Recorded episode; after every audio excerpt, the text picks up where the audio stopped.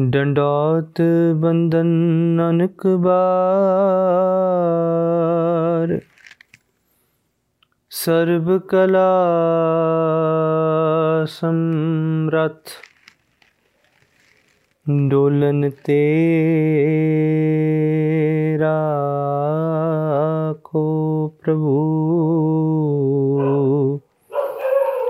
ਨਾਨਕ ਦੇ ਕਰ ਹੱਥ ਡੋਲਨ ਤੇ ਰਾਖੋ ਪ੍ਰਭੂ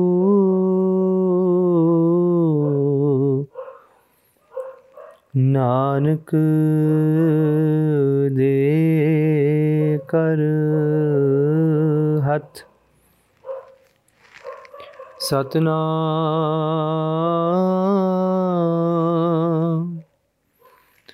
ਸ੍ਰੀ ਵਾਹਿਗੁਰੂ ਸਾਹਿਬ ਜੀਓ ਫਰੀਦਾ ਚਿੰਤ ਖਟੋਲਾ ਵਾਣ ਦੁਖ। ਬਿਰਹਿ ਵਿਛਾਵਣ ਲੇਫ। ਇਹੋ ਹਮਾਰਾ ਜੀਵਣਾ। ਤੂੰ ਸਾਹਿਬ ਸੱਚੇ ਵੇਖ।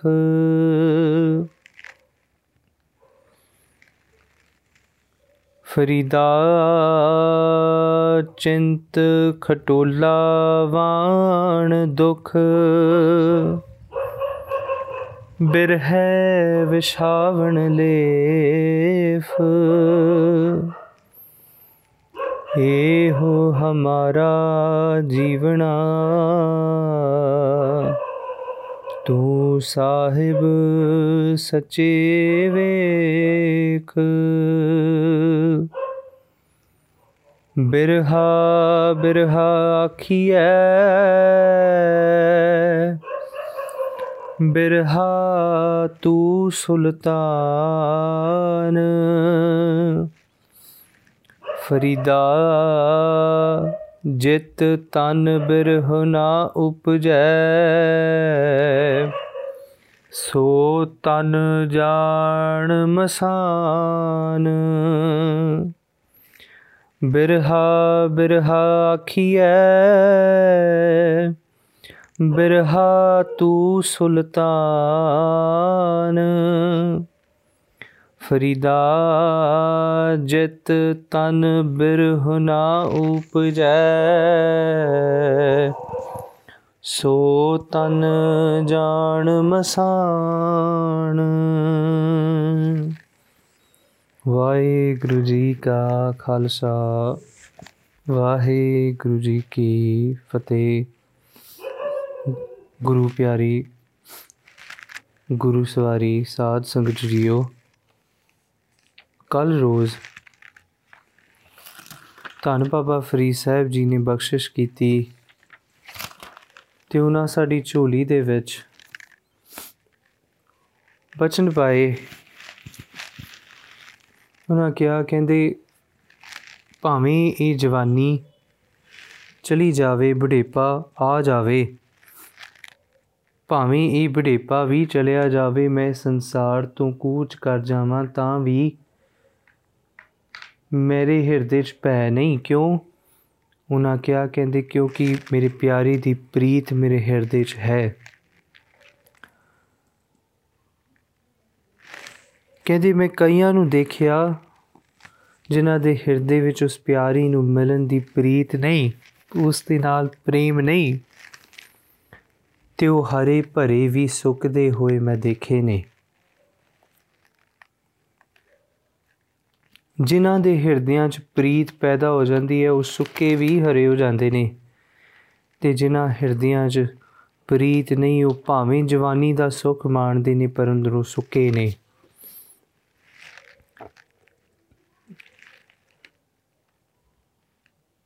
ਜਿਨ੍ਹਾਂ ਦੇ ਹਿਰਦੇ ਵਿੱਚ ਪਰਮਾਤਮਾ ਦੀ ਪ੍ਰੀਤ ਹੈ, ਉਹ ਸਭ ਕੁਝ ਕਰਦੇ ਨੇ। ਪਰ ਜਿਨ੍ਹਾਂ ਕਰਕੇ ਉਹਨਾਂ ਦੀ ਪ੍ਰੀਤ ਦੇ ਵਿੱਚ ਫ਼ਰਕ ਪਵੇ। ਉਹ ਪਿਆਰੀ ਕਹਿੰਦੀ ਕਿ ਅਸੀਂ ਉਹਨਾਂ ਸੰਸਾਰਕ ਰੀਤਾਂ ਨੂੰ ਅੱਗ ਦੇ ਵਿੱਚ ਸਾੜ ਦਈਏ, ਜਿਸ ਕਰਕੇ ਮੇਰਾ ਪਿਆਰਾ ਮੇਰੇ ਤੋਂ ਵਿਛੜ ਜਾਵੇ, ਮੇਰੇ ਤੋਂ ਦੂਰ ਹੋਵੇ, ਉਹਦੀ ਯਾਦ ਮੈਨੂੰ ਭੁੱਲੇ। ਤੇ ਸਤਿਗੁਰੂ ਕਹਿੰਦੇ, ਜਾਲੋਂ ਐਸੀ ਰੀਤ, ਜਿਤ ਮਹਿ ਪਿਆਰਾ ਵਿਸਰੈ ਨਾਨਕ ਸਾਈ ਭਲੀ ਪ੍ਰੀਤ ਜਿਤ ਸਾਹਿਬ ਸੇਤੀ ਪਤ ਰਹਿ। ਕਿ ਉਹ ਪ੍ਰੀਤ ਚੰਗੀ, ਜਿਸ ਪ੍ਰੀਤ ਕਰਕੇ ਮੇਰਾ ਪਿਆਰਾ ਮੇਰੇ ਨਾਲ ਹੈ। ਸੋ ਇਹ ਵਿਚਾਰ ਅਸੀਂ ਕੱਲ ਰੋਜ਼ ਵਿਚਾਰੀ ਸੀ ਜੀ। ਅੱਜ ਧੰਨ ਬਾਬਾ ਫਰੀਦ ਸਾਹਿਬ ਜੀ ਸਾਨੂੰ ਜੀਵਨ ਦਾ ਇੱਕ ਮਹਾਨ ਉਪਦੇਸ਼ ਦੇਣ ਲੱਗੇ ਨੇ। ਇਹ ਉਪਦੇਸ਼ ਇਹ ਜੀਵਨ ਜਾਚ ਜਿਸ ਦੇ ਹਿਰਦੇ 'ਚ ਵਸ ਗਈ, ਉਸ ਦੇ ਹਿਰਦੇ ਨੂੰ ਇਹ ਪਰਮਾਤਮਾ ਦੇ ਕੋਲ ਸਦੀਵੀ ਵਾਸਤੇ ਲੈ ਜਾਂਦੀ। ਫਰੀਦ ਸਾਹਿਬ ਜੀ ਨੇ ਬਖਸ਼ਿਸ਼ ਕੀਤੀ। ਉਹਨਾਂ ਆਖਿਆ, ਕਹਿੰਦੀ, ਫਰੀਦਾ, ਚਿੰਤ ਕਠੋਲ, ਚਿੰਤ ਖਟੋਲਾ ਵਾਣ ਦੁਖ, ਬਿਰਹਿ ਵਿਸ਼ਾਵਣ ਲੇਫ ਇਹੋ ਹਮਾਰਾ ਜੀਵਨਾ ਤੂੰ ਸਾਹਿਬ, ਸੱਚੇ ਵੇਖ। ਉਹਨਾਂ ਪਰਮਾਤਮਾ ਨੂੰ ਮੁਖਾਤਬ ਹੋ ਕੇ ਕਿਹਾ ਕਿ ਪਿਆਰਿਆ, ਦੇਖ, ਮੇਰੇ ਕੋਲ ਇੱਕ ਨਿੱਕੀ ਜੀ ਮੰਜੀ ਏ। ਖਟੋਲਾ ਦਾ ਅਰਥ ਨਿੱਕੀ ਜੀ ਮੰਜੀ। ਚਿੰਤ ਦਾ ਭਾਵ ਅਸੀਂ ਨਾਲ ਨਾਲ ਸਮਝਾਂਗੇ। ਵਾਣ ਜਿੱਦਾਂ ਮੰਜੀ ਨੂੰ ਬੁਣਿਆ ਜਾਂਦਾ ਹੈ ਪੁਰਾਣੇ ਵੇਲੇ ਜਿਹੜੀ ਜਿਹੜੇ ਜਾਣਦੇ ਹੋਣਗੇ ਜਿਹੜੀ ਮੰਜੀ ਹੁੰਦੀ ਉਸ ਨੂੰ ਵਾਣ ਦੇ ਨਾਲ ਬੁਣਿਆ ਜਾਂਦਾ ਸੀ। ਤੇ ਉਹ ਜਿਹੜੀ ਵਾਣ ਹੈ, ਉਹ ਕਹਿੰਦੇ ਦੁੱਖ ਦਾ, ਦੁੱਖਾਂ ਦਾ ਵਾਣ ਹੈ ਤੇ ਦੁੱਖਾਂ ਦੇ ਵਾਣ ਦੇ ਨਾਲ ਮੈਂ ਮੰਜੀ ਨੂੰ ਬੁਣਿਆ ਹੈ। ਤੇ ਕਹਿੰਦੇ, ਬਿਰਹਿ ਵਿਸ਼ਾਵਣ ਲੇਫ ਕਹਿੰਦੇ, ਮੈਂ ਕੀ ਕੀਤਾ? ਮੈਂ ਇਸ ਵਿੱਚ ਥੱਲੇ ਵਿਛਾਣ ਵਾਸਤੇ ਚੱਦਰ ਜਿਹੜੀ ਹੈ ਉਹ ਵੀ ਬਿਰਹਾ ਦੀ ਰੱਖੀ ਤੇ ਉੱਪਰ ਲੈਣ ਵਾਲੀ ਜਿਹੜੀ ਚੱਦਰ ਹੈ, ਉਹ ਵੀ ਲੇਫ ਜਿਹੜਾ ਉੱਪਰ ਵਾਲਾ, ਉਹ ਵੀ ਮੈਂ ਬਿਰਹਾ ਦਾ ਰੱਖਿਆ। ਤੇ ਉਹਨਾਂ ਆਖਿਆ, ਕਹਿੰਦੇ, ਇਹੋ ਹਮਾਰਾ ਜੀਵਨਾ ਤੂੰ ਸਾਹਿਬ ਸੱਚੇ ਵੇਖ। ਪਰਮਾਤਮਾ ਨੂੰ ਮੁਖਾਤਬ ਹੋ ਕੇ ਕਿਹਾ, ਕਹਿੰਦੇ, ਅਸੀਂ, ਮੈਂ ਵੀ ਇੱਕ ਚਿੰਤਾ ਵਿੱਚ ਹਾਂ, ਪਰ ਇਸ ਨੂੰ ਅਸੀਂ ਸੰਸਾਰਕ ਚਿੰਤਾ ਨਾਲ ਨਾ ਜੋੜੀਏ ਕਿ ਸੰਸਾਰ ਦੀ ਚਿੰਤਾ ਸੰਸਾਰੀ ਲੋਕ ਚਿੰਤਾ 'ਚ ਨੇ। ਪਰ ਇੱਥੇ ਇਸ ਚਿੰਤ ਦਾ ਅਰਥ ਉਹ ਨਹੀਂ, ਇਸ ਦੁੱਖ ਦਾ ਅਰਥ ਉਹ ਨਹੀਂ ਜੋ ਸੰਸਾਰ ਦਾ ਦੁੱਖ ਹੈ, ਜੋ ਚਿੰਤਾ ਸੰਸਾਰ ਦੀ ਹੈ ਇੱਥੇ ਚਿੰਤਾ ਦਾ ਅਰਥ ਹੋਰ ਹੈ ਜਿਸ ਨੂੰ ਅਸੀਂ ਵਾਚਣਾ ਹੈ। ਸੋ ਅਸਲ ਦੇ ਵਿੱਚ ਅੱਗੇ ਫਰੀ ਸਾਹਿਬ ਬਖਸ਼ਿਸ਼ ਕਰਦੇ, ਕਹਿੰਦੇ, ਬਿਰਹਾ ਬਿਰਹਾ ਆਖੀਏ ਬਿਰਹਾ ਤੂੰ ਸੁਲਤਾਨ। ਉਹਨਾਂ ਕਿਹਾ, ਕਹਿੰਦੇ, ਲੋਕ ਸੰਸਾਰ ਦੇ ਦੁੱਖਾਂ ਨੂੰ ਦੇਖ ਕੇ ਬਿਰਹਾ ਬਿਰਹਾ ਕਹਿੰਦੇ ਨੇ, ਦੁੱਖ ਲੱਗਾ ਦੁੱਖ ਲੱਗਾ ਦੁੱਖ ਲੱਗਾ। ਪਰ ਉਹਨਾਂ ਕਿਹਾ, ਕਹਿੰਦੇ, ਇਹ ਜਿਹੜਾ ਦੁੱਖ ਹੈ, ਚੰਗਾ ਹੈ। ਇਹ ਨਾ ਸੋਚਣਾ ਲੋਕੋ ਕਿ ਮੇਰੇ ਕੋਲ ਜਿਹੜੀ ਮੰਜੀ ਹੈ, ਉਹ ਚਿੰਤਾ ਦੀ ਹੈ। ਜਿਹੜੀ ਵਾਣ ਬਣਾਈ, ਉਹ ਦੁੱਖ ਦੀ ਹੈ। ਤੇ ਉੱਪਰ ਥੱਲੇ ਲੈਣ ਵਾਲਾ ਲੇਫ ਮੇਰਾ ਜਿਹੜਾ ਹੈ ਉਹ ਮੈਂ ਬਿਰਹਾ ਦਾ ਬਣਾਇਆ, ਮੈਂ ਉਲਾਂਬੇ ਨਹੀਂ ਦਿੰਦਾ ਪਰਮਾਤਮਾ ਨੂੰ। ਸਗੋਂ ਇਹ ਜਿਹੜਾ ਬਿਰਹਾ ਦਾ ਲੇਫ ਮੈਂ ਲਿਆ, ਇਹ ਚੰਗਾ ਹੈ। ਕਿਉਂ? ਕਿਉਂਕਿ ਇਸ ਬਿਰਹਾ ਦੇ ਨਾਲ, ਇਸ ਬਿਰਹਾ ਦੇ ਨਾਲ ਮੈਂ ਉਸ ਪਰਮਾਤਮਾ ਨੂੰ ਮਿਲਾਂਗਾ। ਕਿਉਂਕਿ ਇਹ ਬਿਰਹਾ ਸੁਲਤਾਨ ਹੈ। ਫਰੀਦਾ ਜਿਤ ਤਨ ਬਿਰਹੁ ਨਾ ਉਪਜੈ, ਸੋ ਤਨ ਜਾਣ ਮਸਾਨ ਉਹਨਾਂ ਕਿਹਾ, ਕਹਿੰਦੇ, ਜਿਸ ਹਿਰਦੇ ਵਿੱਚ ਬਿਰਹਾ ਦੀ ਅੱਗ ਨਹੀਂ ਹੈ। ਇਸ ਅੱਗ ਦਾ ਮਤਲਬ ਇਹ ਨਹੀਂ ਕਿ ਅੱਗ ਸਾੜਨ ਵਾਲੀ। ਅੱਗ ਦੇ ਦੋ ਰੂਪ ਨੇ ਵਾਹਿਗੁਰੂ। ਇੱਕ ਰੂਪ ਹੈ ਅੱਗ ਜਿਹੜਾ ਸਾੜ ਦਿੰਦੀ ਹੈ ਤੇ ਇੱਕ ਰੂਪ ਹੈ ਅੱਗ ਜਿਹੜਾ ਸਾਰੇ ਥਾਵਾਂ ਤੇ ਵਰਤਦੀ ਹੈ। ਉਸ ਅੱਗ ਤੋਂ ਬਿਨਾ ਸੰਸਾਰ ਨਹੀਂ ਹੈ। ਜੇ ਸੂਰਜ ਨਹੀਂ ਹੈ, ਅੱਜ ਸੂਰਜ ਨਾ ਹੋਵੇ, ਤੇ ਧਰਤੀ ਤੇ ਕਦੇ ਮਨੁੱਖ ਜਾਤ ਜਿਹੜੀ ਕੋਈ ਵੀ ਐਨੀਮਲ ਹਿਊਮਨ ਬੀਇੰਗ ਨਥਿੰਗ ਕੁਝ ਵੀ ਨਹੀਂ ਹੋ ਸਕਦਾ। ਕਿਉਂਕਿ ਸੂਰਜ ਦੀ ਤਪਸ਼ ਆਪਣੀ ਗਰਮੀ ਲੈ ਕੇ ਆਂਦਾ ਤੇ ਉਸ ਗਰਮੀ ਦੇ ਨਾਲ ਸੰਸਾਰ ਚੱਲਦਾ ਹੈ। ਉਹਨਾਂ ਕਿਹਾ ਕਦੇ ਫਰੀਦਾ ਜਿਤ ਤਨ ਬਿਰਹੁ ਨਾ ਉਪਜੈ। ਕਹਿੰਦੇ, ਇਹ ਬਿਰਹਾ ਦੀ ਅਗਨ ਜਿਸ ਦੇ ਹਿਰਦੇ ਵਿੱਚ ਨਹੀਂ ਹੈ, ਉਹ ਇੱਕ ਸੋ ਤਨ ਜਾਣ ਮਸਾਨ। ਮਸਾਨ ਦਾ ਅਰਥ ਹੁੰਦਾ ਜਿੱਥੇ ਸੰਸਕਾਰ ਕੀਤਾ ਜਾਂਦਾ ਸ਼ਮਸ਼ਾਨ ਘਾਟ। ਉਹਨਾਂ ਕਿਹਾ, ਕਹਿੰਦੇ, ਉਹ ਸ਼ਮਸ਼ਾਨ ਘਾਟ ਹੈ ਕਿਉਂਕਿ ਉਸ ਸ਼ਮਸ਼ਾਨ ਘਾਟ ਤੇ ਅੱਗ ਤੇ ਜਲਦੀ ਹੈ ਸ਼ਮਸ਼ਾਨ ਘਾਟ ਦੀ ਅੱਗ ਤੇ ਜਲਦੀ ਹੈ ਪਰ ਉਹ ਅੱਗ ਸਭ ਕੁਝ ਫੂਕ ਕੇ ਸਵਾਹ ਕਰ ਦਿੰਦੀ। ਸੋ ਇਹ ਸ਼ਾਬਦਿਕ ਅਰਥ ਅਸੀਂ ਵਾਚੇ, ਆਓ ਥੋੜਾ ਜਿਹਾ ਅੰਤਰੀਵ ਅਰਥ ਇਹਨਾਂ ਨੇ ਵਾਚੀਏ ਤਾਂ ਕਿ ਸਾਨੂੰ ਸਮਝ ਪਵੇ ਕਿ ਅਸਲ ਦੇ ਵਿੱਚ ਫਰੀਦ ਸਾਹਿਬ ਸਾਨੂੰ ਕੀ ਬਚਨ ਕਰਦੇ ਨੇ। ਅਸਲ ਦੇ ਵਿੱਚ ਆਪਾਂ ਪਿੱਛੇ ਜੇ ਗੱਲ ਕੀਤੀ ਸੀਗੀ ਕਿ ਮਨੁੱਖ ਦੇ ਹਿਰਦੇ ਵਿੱਚ ਚਾਰ ਪ੍ਰਕਾਰ ਦੀ ਅੱਗ ਹੈ। ਉਹ ਚਾਰ ਪ੍ਰਕਾਰ ਦੀ ਅੱਗ ਕਿਹੜੀ ਅਸੀਂ ਵਾਚਿਆ ਸੀ। In detail where we discuss this ਪੰਕਤੀ, ਜਿੱਥੇ ਸਤਿਗੁਰੂ ਕਹਿੰਦੇ, ਹੰਸ ਹੇਤ ਲੋਭ ਕੋਪ ਚਾਰੇ ਨਦੀਆਂ ਅਗ। ਉਹਨਾਂ ਕਿਹਾ, ਕਹਿੰਦੇ, ਹੰਸ ਹੈ ਭਾਵ ਹਿੰਸਾ। It's not just a physical violence ਪਰ ਕਿਸੇ ਨੂੰ ਕਿਸੇ ਨੂੰ ਮੂੰਹੋਂ ਬੋਲ ਬੋਲ ਕੇ ਹਿਰਦੇ ਨੂੰ, ਕਿਸੇ ਨੂੰ ਵਿੰਨ ਦੇਣਾ, ਇਹ ਵੀ ਇੱਕ ਹਿੰਸਾ ਦਾ ਰੂਪ ਹੈ। ਹੈ ਨਾ? ਕਿ ਆਪਣੀ ਕਲਮ ਦੇ ਨਾਲ ਕਿਸੇ ਬਾਰੇ ਮਾੜਾ ਲਿਖਣਾ, ਇਹ ਵੀ ਹਿੰਸਾ ਹੈ। ਦੂਸਰਾ ਹੈ ਹੇਤ, ਭਾਵ ਮਮਤਾ। ਮਮਤਾ ਵੀ ਇੱਕ ਅੱਗ ਦਾ ਰੂਪ ਹੈ। ਤੀਸਰਾ ਸਤਿਗੁਰੂ ਕਹਿੰਦੇ, ਲੋਭ, ਲਾਲਚ, ਉਹ ਵੀ ਇੱਕ ਅੱਗ ਹੈ। ਚੌਥਾ ਮਹਾਰਾਜ ਨੇ ਕਿਹਾ, ਕੋਪ ਕੋਪ, ਭਾਵ ਅਗਨ, ਕੋਪ, ਭਾਵ ਗੁੱਸਾ। ਤੇ ਜਿਹੜਾ ਗੁੱਸਾ, ਇਹ ਚਾਰੋਂ ਚੀਜ਼ਾਂ ਜਿਹੜੀਆਂ ਹੰਸ ਹੇਤ, ਲੋਭ, ਕੋਪ, ਸਤਿਗੁਰੂ ਕਹਿੰਦੇ, ਚਾਰੇ ਨਦੀਆਂ ਅੱਗ, ਇਹ ਅੱਗ ਦੇ ਦਰਿਆ ਨੇ ਜਿਹੜੇ ਮਨੁੱਖ ਦੇ ਹਿਰਦੇ ਵਿੱਚ ਵਗਦੇ ਪਏ ਨੇ, ਨਾ। ਪਵੇ ਦੱਜੇ ਨਾਨਕਾ, ਤਰੀਏ ਕਰਮੀ ਲੱਗ। ਕਹਿੰਦੇ ਇਹ ਜਿਹੜਾ ਮਨੁੱਖ ਹੈ ਨਾ ਇਸ ਵਿੱਚ ਸੜ ਸੜ ਕੇ ਸੁਆਹ ਹੋ ਜਾਂਦਾ ਤੇ ਇੱਕ ਤੇ ਇਹ ਅੱਗ ਹੈ ਤੇ ਇਹਨਾਂ ਅੱਗਾਂ ਦਾ ਵਿਸਤਾਰ ਹੈ ਅੱਗੇ, ਜਿੱਥੇ ਸਤਿਗੁਰੂ ਕਹਿੰਦੇ ਨੇ, ਕਹਿੰਦੇ ਹਾਂ, ਇਹ ਜਿਹੜੀ ਵਿਕਾਰਾਂ ਦੀ ਅੱਗ ਹੈ ਨਾ, ਇਹ ਮਨੁੱਖ ਨੂੰ ਸਾੜ ਦਿੰਦੀ ਹੈ। ਤੇ ਉਹ ਜਿੰਨਾ ਮਨੁੱਖ ਨੂੰ ਸਾੜਦੀ ਹੈ, ਮਨੁੱਖ ਨੂੰ ਪਤਾ ਹੀ ਨਹੀਂ ਲੱਗਦਾ ਉਹ ਸੜਦਾ ਪਿਆ ਹੈ। ਇਹ ਖੂਬੀ ਹੈ ਵਿਕਾਰਾਂ ਦੀ ਕਿ ਵਿਕਾਰ ਜਦੋਂ ਮਨੁੱਖ ਨੂੰ ਅੰਦਰੋਂ ਸਾੜਦੇ ਨੇ ਤੇ ਮਨੁੱਖ ਨੂੰ ਪਤਾ ਨਹੀਂ ਲੱਗਦਾ ਉਹ ਸੜਦਾ ਪਿਆ, ਜਦੋਂ ਸੜ ਜਾਂਦਾ ਉਸ ਤੋਂ ਬਾਅਦ ਪਤਾ ਚੱਲਦਾ ਕਿ ਰਹੀ ਕੁਛ ਨਹੀਂ ਗਿਆ। ਮਹਾਰਾਜ ਨੇ ਬਾਣੀ 'ਚ ਕਿਹਾ, ਹਰ ਬਿਨ ਜੀਓ, ਜਲ ਬਲ ਜਾਓ, ਮੈਂ ਆਪਣਾ ਗੁਰ ਪੂਛ ਦੇਖਿਆ, ਅਵਰ ਨਹੀਂ ਥਾਓ। ਕਹਿੰਦੀ, ਗੁਰੂ ਤੋਂ ਬਿਨਾ ਮੇਰਾ ਹਿਰਦਾ ਜਲਦਾ ਹੈ, ਜਲ ਬਲ ਜਾਓ। ਮੈਂ ਆਪਣਾ ਗੁਰ ਪੂਛ ਦੇਖਿਆ, ਅਵਰ ਨਹੀਂ ਥਾਓ, ਕਿ ਹੋਰ ਕੋਈ ਥਾਂ ਨਹੀਂ। ਗੁਰੂ ਤੋਂ ਬਿਨਾ ਸਭ ਕੁਝ ਜਲ ਰਿਹਾ ਹੈ। ਮਨ ਕਿਆ ਜੀਉ ਤਪਤ ਹੈ ਬਾਰੋ ਬਾਰ, ਤਪ ਤਪ ਖਪੈ ਬਹੁਤ ਬੇਕਾਰ, ਜੈ ਤਨ ਬਾਣੀ ਵਿਸਰ ਜਾਏ, ਜਿਉ ਪੱਕਾ ਰੋਗੀ ਵਿਲ ਲਾਏ ਕਹਿੰਦੇ, ਇਹ ਅਗਨ ਹੈ, ਸਰੀਰ ਦੀ ਵਿਕਾਰਾਂ ਦੀ ਅਗਨ ਹੈ ਤੇ ਇਹ ਜਿਹੜੀ ਅਗਨ ਹੈ, ਜਿਸ ਤਰ੍ਹਾਂ ਇਹਨੂੰ ਇਸ ਤਰ੍ਹਾਂ ਸਮਝੀਏ, ਗੁੱਸਾ ਆਉਂਦਾ ਹੈ ਤੇ ਗੁੱਸੇ ਵਿੱਚ ਇਸ ਤਰ੍ਹਾਂ ਮਨੁੱਖ ਦਾ ਮੂੰਹ ਲਾਲ ਹੋ ਜਾਂਦਾ ਹੈ ਕਿ ਕਿਉਂ? ਕਿਉਂਕਿ ਉਹ ਅੰਦਰ ਦੀ ਅੱਗ ਜਿਹੜੀ ਹੈ, ਉਹ ਉਮੜ ਉਮੜ ਕੇ ਬਾਹਰ ਆ ਜਾਂਦੀ ਕਿਸੇ ਨੂੰ ਹਿੰਸਾ ਕਰਨ ਦੀ ਬਿਰਤੀ ਹੁੰਦੀ ਤਾਂ ਵੀ ਉਹਦੇ ਅੰਦਰ ਖੂਨ ਬਾਲੇ ਮਾਰਦਾ ਹੈ। ਲੋਭ ਲਾਲਚ ਦੇ ਵਿੱਚ ਵੀ ਮਨੁੱਖ ਜਿਹੜਾ ਉਹ ਅੱਗ ਦੇ ਵਿੱਚ ਸੜਦਾ ਹੈ, ਲਾਲਚ ਦੇ ਵਿੱਚ।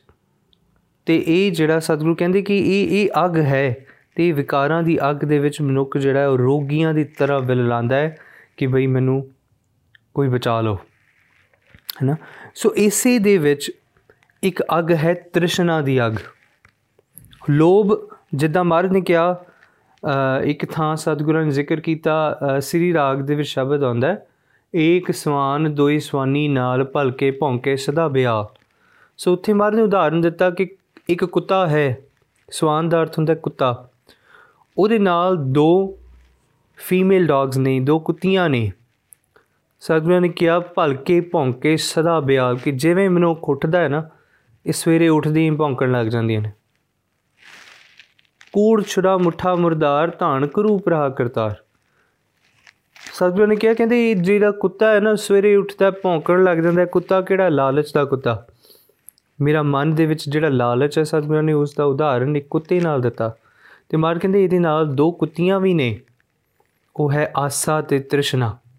ਨਾ, ਇਸ ਨੂੰ ਕਈ ਵਿਦਵਾਨਾਂ ਨੇ ਮਨਸਾ ਵੀ ਲਿਖਿਆ। ਵੀ ਆਸਾ, ਤ੍ਰਿਸ਼ਨਾ ਤ੍ਰਿਸ਼ਨਾ ਦੀ ਜਿਹੜੀ ਆਗਿਆ ਨਾ, ਉਹ ਇਸ ਤਰ੍ਹਾਂ ਹੈ ਜਿੱਦਾਂ ਮਨੁੱਖ ਚਾਹੁੰਦਾ ਇਹ ਵੀ ਮਿਲ ਜਾਏ, ਇਹ ਵੀ ਮਿਲ ਜਾਏ, ਇਹ ਵੀ ਮਿਲ ਜਾਏ, ਇਹ ਵੀ ਮਿਲ ਜਾਏ, ਤੇ ਜਦੋਂ ਨਹੀਂ ਮਿਲਦਾ, ਤੇ ਉਸੇ ਅੱਗ ਦੇ ਵਿੱਚ ਸੜਦਾ ਹੈ। ਹੈਨਾ?